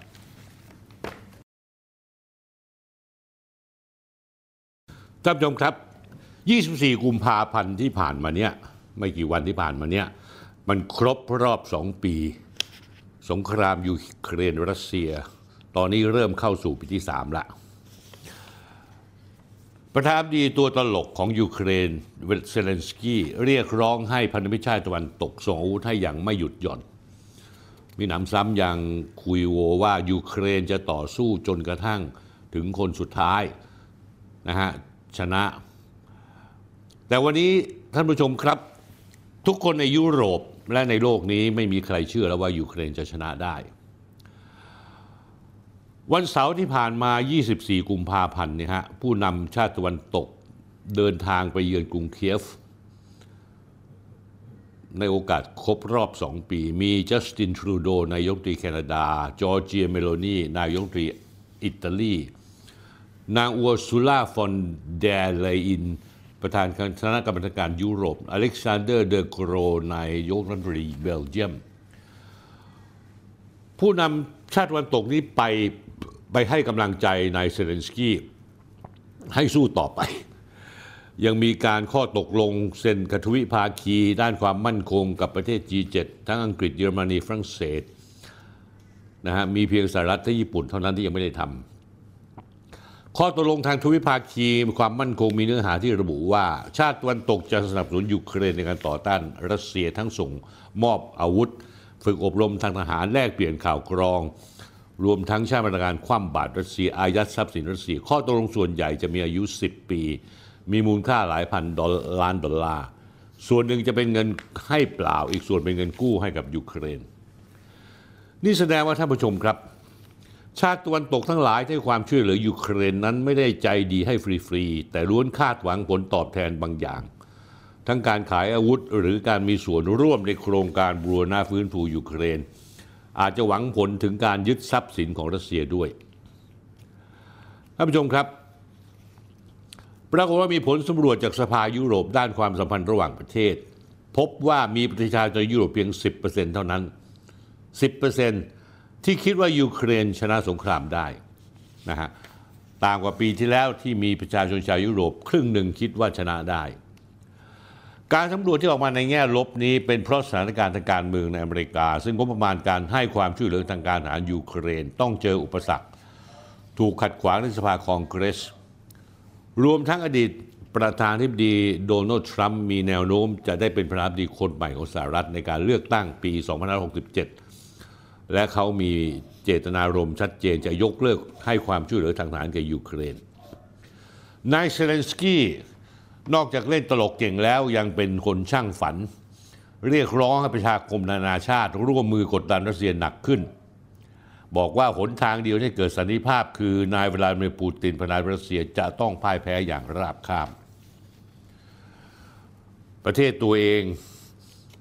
ทหารเสียชีวิตไปแล้วเกือบ 5 0 0แสนคนพิสูจน์ได้นะฮะแล้วก็เงินทองก็ต้องพึ่งพาอาศัยทำตัวเองเป็น เป็นขอทานที่เอาไปขอคนโน้นคนนี้ ซึ่งถ้าชาวตะวันตกและชาวยูเครนไม่หลอกตัวเองรู้ว่า การที่ผู้นำยูเครนยังตั้งเป้ารัสเซียต้องแพ้คืออุปสรรคสำคัญในการสร้างสันติภาพ เพราะในความเป็นจริงแล้วยูเครนเสียพื้นที่มากขึ้นเรื่อย ๆ โดยเฉพาะการเสียเมืองอัฟริกาซึ่งเป็นเมืองยุทธศาสตร์สำคัญ นอกจากนี้แล้วยูเครนยังเป็นรองรัสเซียด้านอาวุธกำลังพล กระสุนปืนใหญ่มีน้อยกว่ารัสเซีย1ต่อ 10 ทหารมีน้อยกว่ารัสเซีย1ต่อ 5 ที่สำคัญที่สุดคือชาติตะวันตกไม่กล้าส่งขีปนาวุธระยะไกลเครื่องบินรบที่ทันสมัยยูเครนเพราะกลัวยูเครนจะไปยิงใส่รัสเซีย แล้วจะกลายเป็นสงครามโลกครั้งที่3นะฮะจากข้อมูลความช่วยเหลือที่ชาติตะวันตกสัญญาให้ยูเครน พบว่าสหภาพยุโรปจะจ่ายมากที่สุดคือ 92,000 ล้านดอลลาร์ 3.3 ล้านล้านบาท ตามด้วยสหรัฐราว 73,000 ล้านดอลลาร์ แต่ถ้าดูความการสนับสนุนทางการทหารและยุทโธปกรณ์ คือไม่รวมด้านการช่วยเหลือทางมุสยธรรมและการเงินสหรัฐจะเป็นรายใหญ่ที่สุด สนับสนุนอาวุธให้ยูเครนมากถึง 50,000 ล้านดอลลาร์ ท่านผู้ชมครับ ด้วยเหตุนี้ท่านผู้ชมเชื่อไหมว่านายเดมิโตรคูเลบา รัฐมนตรีว่าการต่างประเทศยูเครน ถึงบอกว่า 90%ของการช่วยเหลือสหรัฐให้กับยูเครน จะเป็นประโยชน์กับสหรัฐเอง อันหมายถึงบรรดานักธุรกิจอุตสาหกรรมการทหาร ในสหรัฐที่ผมเคยเปิดเผยไปแล้วว่าร่ำรวยขึ้นอย่างมากจากสงครามยูเครน นอกจากนี้แล้วความเพี้ยนของนายเซเลนสกี้ก็ยังถ่ายทอดลงไปต่อเนื่องของถึงสสยูเครน มีสสยูเครนคนหนึ่งห้าวท่านผู้ชมเชื่อหรือเปล่าว่า มันบ้าถึงกับท้ารบกับอิหร่านเกาหลีเหนือและจีน เป็นเรื่องตลกขบขันที่สุดในสภาพยูเครนเอาตัวแทบไม่รอด แต่สสยูเครนรายหนึ่งที่หิวแสงพูดจาหาเรื่องใส่ตัวหาเหาใส่หัวว่ายูเครน พร้อมช่วยสหรัฐ รบกับอิหร่านเกาหลีเหนือรวมทั้งจีนด้วย ไอ้หมอนี่ชื่อนายอเล็กซีกรอนชาเซเรนโก ให้สัมภาษณ์กับ UNN CNN ว่ายูเครนพร้อมจะช่วยเหลือ สหรัฐในการรบกับประเทศต่างๆ เหล่านี้ ทั้งหมดนี้ที่พูดไม่ใช่อะไรหรอกเรียกร้องไปยังสหรัฐ ให้ส่งมอบความช่วยเหลือด้านการทหารเพิ่มเติมกับยูเครนท่ามกลางการปัญหาชะกักงานของสภาคองเกรส เป็นเหมือนกับการทวงสัญญา ที่อเมริกาบอกจะยืนหยัดข้างยูเครนนานเท่าที่จำเป็นนายกอนชาเรนโกยังพูดจาเหน็บแนมนักการเมืองสหรัฐว่าให้ความสำคัญการเลือกตั้งประธานาธิบดี 2024 มากเกินไป สสยูเครนคนนี้เนี่ยท่านผู้ชมครับสำคัญตัวผิดคิดว่ายูเครนเป็นพันธมิตรที่มีค่าอย่างยิ่งของสหรัฐ หลงเชื่อว่าอเมริกาต้องการคนที่จะยืนหยัดเคียงบ่าเคียงไหลแต่พฤติกรรมของอเมริกาในอดีตได้พิสูจน์แล้วว่าอเมริกาทำทุกอย่างเพื่อผลประโยชน์ตัวเองเท่านั้น ไม่เคยเห็นค่าพันธมิตร และพร้อมจะเททิ้งได้ทันที เมื่อเห็นว่าตัวเองไม่ได้ประโยชน์แล้ว ไม่ว่าจะเป็นการถอนฐานออกจากเวียดนาม อิรักซีเรีย หรืออัฟกานิสถาน และนี่คือสิ่งที่ประธานาธิบดีปูตินเคยเตือนแล้วว่ายูเครนกำลังปกป้องผลประโยชน์ของประเทศอื่นๆ แทนผลประโยชน์ของตนเอง ชาติตะวันตกกำลังใช้ยูเครนเป็นไม้ทุบพังประตู และสมรภูมิทดสอบกับรัสเซีย มาตรการคว่ำบาตรรัสเซียที่เกิดขึ้นในสองปีที่ผ่านมานั้นทำให้รัสเซียนั้น กลายเป็นประเทศเดียวในโลกนี้ที่ถูกมาตรการคว่ำบาตรที่ดูเดือดที่สุดมากที่สุดในประวัติศาสตร์โลก แต่ท่านผู้ชมครับกลับไม่สามารถจะทำอะไรรัสเซียได้ในเรื่องเศรษฐกิจ เพราะว่าเศรษฐกิจรัสเซียกลับดีวันดีคืน แม้กระทั่งกองทุน IMF คาดการณ์ว่าเศรษฐกิจรัสเซียจะโตถึง 2.6%นะฮะปรับเพิ่มจากที่เคยประเมินไว้เมื่อเดือนตุลาคมปีที่แล้วถึง 2 เท่าตัวนะฮะ คุณเยฟกินีโทมิคิน เอกอัครราชทูตรัสเซียประจำประเทศไทย ซึ่งเข้ามาพบผมที่บ้านพระอาทิตย์เมื่อต้นเดือนกุมภาพันธ์ที่ผ่านมาบอกกับผมเลยว่า ช่วงที่ลำบากยากที่สุดของรัสเซียได้ผ่านไปแล้ว ขณะนี้ชีวิตประจำวันทุกอย่างในรัสเซียเป็นปกติดี รัสเซียได้สร้างห่วงโซ่ประทานของตัวเองขึ้นมา แทนที่สิ่งที่ถูกคว่ำบาตรจากชาติตะวันตก ในทางตรงกันข้ามสหรัฐและยุโรปต่างหากที่เป็นผู้สูญเสียอำนาจผูกขาด ที่เคยมีจากเงินดอลลาร์ ระบบการเงิน SWIFT รวมทั้งธุรกิจต่างๆ ที่เคยมีในรัสเซีย และทรัพยากรอย่างน้ำมันก๊าซธรรมชาติราคาถูกที่ชาติตะวันตกที่เคยซื้อจากรัสเซีย ท่านทูตรัสเซียท่านพูดบอกว่าสหรัฐกำลังฆ่าตัวตายฆ่าสหภาพยุโรปด้วยเพราะยุโรปเคยหวังจะเป็นขั้วอำนาจที่สามแต่วันนี้อ่อนแอมากและแตกแยก ล่าสุดท่านผู้ชมครับนายมาครอง เอ็มมานูเอลมาครองหรือในครองแครงของผมเนี่ยประธานาธิบดีฝรั่งเศส หิวแสงจัดเสนอว่า EU หน้าเดียวต้องส่งทหารราบเข้าไปช่วยยูเครนเข้าไปเลยรบกับรัสเซียโดยตรง ปรากฏว่าพอนายมาครองพูดจบคนที่ฟังเงียบสนิทแล้วก็เดินหนีหมดเลย เพราะว่าทุกคนต่างปฏิเสธหมด ไม่ว่าจะเป็นเยอรมนีโปแลนด์บอกว่าไม่เอาด้วย วงเล็บ มึงจะไปมึงไปคนเดียวดีกว่า ตอนนี้เกษตรกรในหลายประเทศยุโรป โปแลนด์เบลเยียมฝรั่งเศส สาธารณรัฐเช็กออกมาประท้วงสินค้าเกษตรจากยูเครน ที่หลั่งไหลเข้ามาขายในยุโรป จนเกษตรกรชาวยุโรปสู้ไม่ไหว เพราะยุโรปได้ยกเว้นภาษีนำเข้าสินค้าเกษตรเพื่อช่วยยูเครนแต่ยูอียูกลับมาตั้งเงื่อนไขมากมายกับเกษตรกรของตัวเอง ผมจะขึ้นภาพไปดูการประท้วงเกษตรกรในยุโรปนะครับ เช่นโปแลนด์ออกมาต่อต้านการนำเข้าสินค้าเกษตรยูเครนในสัปดาห์ที่แล้ว นอกจากมาตรการคว่ำบาตรแล้วท่านผู้ชมครับ อเมริกาชาติยุโรปยังมีความพยายามจะยัดเงินอายัดเงินทุนสำรองระหว่างประเทศของรัสเซียนะฮะโดยระบุว่ารัสเซียมีทรัพย์สินมากกว่า 280,000 ล้านดอลลาร์ อยู่ในชาติสมาชิกกลุ่ม G7 สหภาพยุโรปออสเตรเลีย ซึ่งอเมริกาชาติตนตกขู่ว่าจะยึดทรัพย์สินรัสเซีย แต่จนขณะนี้ทำได้แค่อายัดทรัพย์ไว้ เพราะรัสเซียบอกว่าถ้าชาติตะวันตกยึดทรัพย์สินรัสเซีย รัสเซียก็จะตอบโต้ด้วยการยึดทรัพย์สินชาติตะวันตกที่อยู่ในรัสเซียเช่นเดียวกัน มูลค่าใกล้เคียงกันท่านผู้ชมครับ 288,000 ล้านดอลลาร์นายเซอร์เกอเล็กซาเชนโก อดีตรองผู้ว่าการธนาคารกลางรัสเซียระบุเขาไม่เชื่อว่าจะสามารถยึดทรัพย์รัสเซียได้โดยไม่มีคำสั่งศาล และถ้ามีการยึดทรัพย์โดยใช้อำนาจฝ่ายบริหารรัฐบาลสหรัฐหรือยุโรป แสดงว่ารัฐบาลตะวันตกไม่ยึดหลักนิติรัฐ ไม่ปกป้องทรัพย์สินเอกชน ซึ่งเป็นหลักการสำคัญของชาติทุนนิยมประชาธิปไตยนะฮะท่านผู้ชมครับ อดีตนายกรัฐมนตรีคิริกิสถานในจูมาออโตบายเยฟ ให้ความเห็นกับสื่อว่า การยึดทรัพย์ สินของรัสเซียจะยิ่งซ้ำเติมความขัดแย้งในยูเครน แนวทางที่ดีกว่าคือใช้ทรัพย์สินที่อายัดไว้เป็นเครื่องมือต่อรองในการเจรจาสันติภาพ โดยอาจจะทยอยคืนทรัพย์สินที่อายัดไว้ตามความคืบหน้าของกระบวนการสันติภาพ แนวทางนี้จะเพิ่มโอกาสของการประนีประนอมและยุติความขัดแย้ง แต่ท่านผู้ชมครับ ถ้าชาติตะวันตกยึดทรัพย์สินรัสเซีย รัสเซียก็ยึดครองดินแดนยูเครนให้มากขึ้น เพื่อเป็นงานตอบโต้ และจะเรียกร้องค่าชดเชย ค่าเสียหายทางเศรษฐกิจมากขึ้นในการเจรจา ยิ่งจะทำให้ทางชาติตะวันตกเผชิญกับความสูญเสียทางเศรษฐกิจมากขึ้น การบรรลุการเจรจาสันติภาพก็จะยากขึ้น ในประวัติศาสตร์มีหลายกรณีที่การคว่ำบาตรทางเศรษฐกิจนำไปสู่สู่สงครามเต็มรูปแบบ เช่นในปี 2350 นะฮะ สหรัฐใช้มาตรการคว่ำบาตรต่อฝรั่งเศสอังกฤษโดยอ้างว่าเพื่อตอบโต้การขยายแสงยานุภาพทางทะเลของสองชาติ จนกระทั่งนำไปสู่สงครามในปี 2500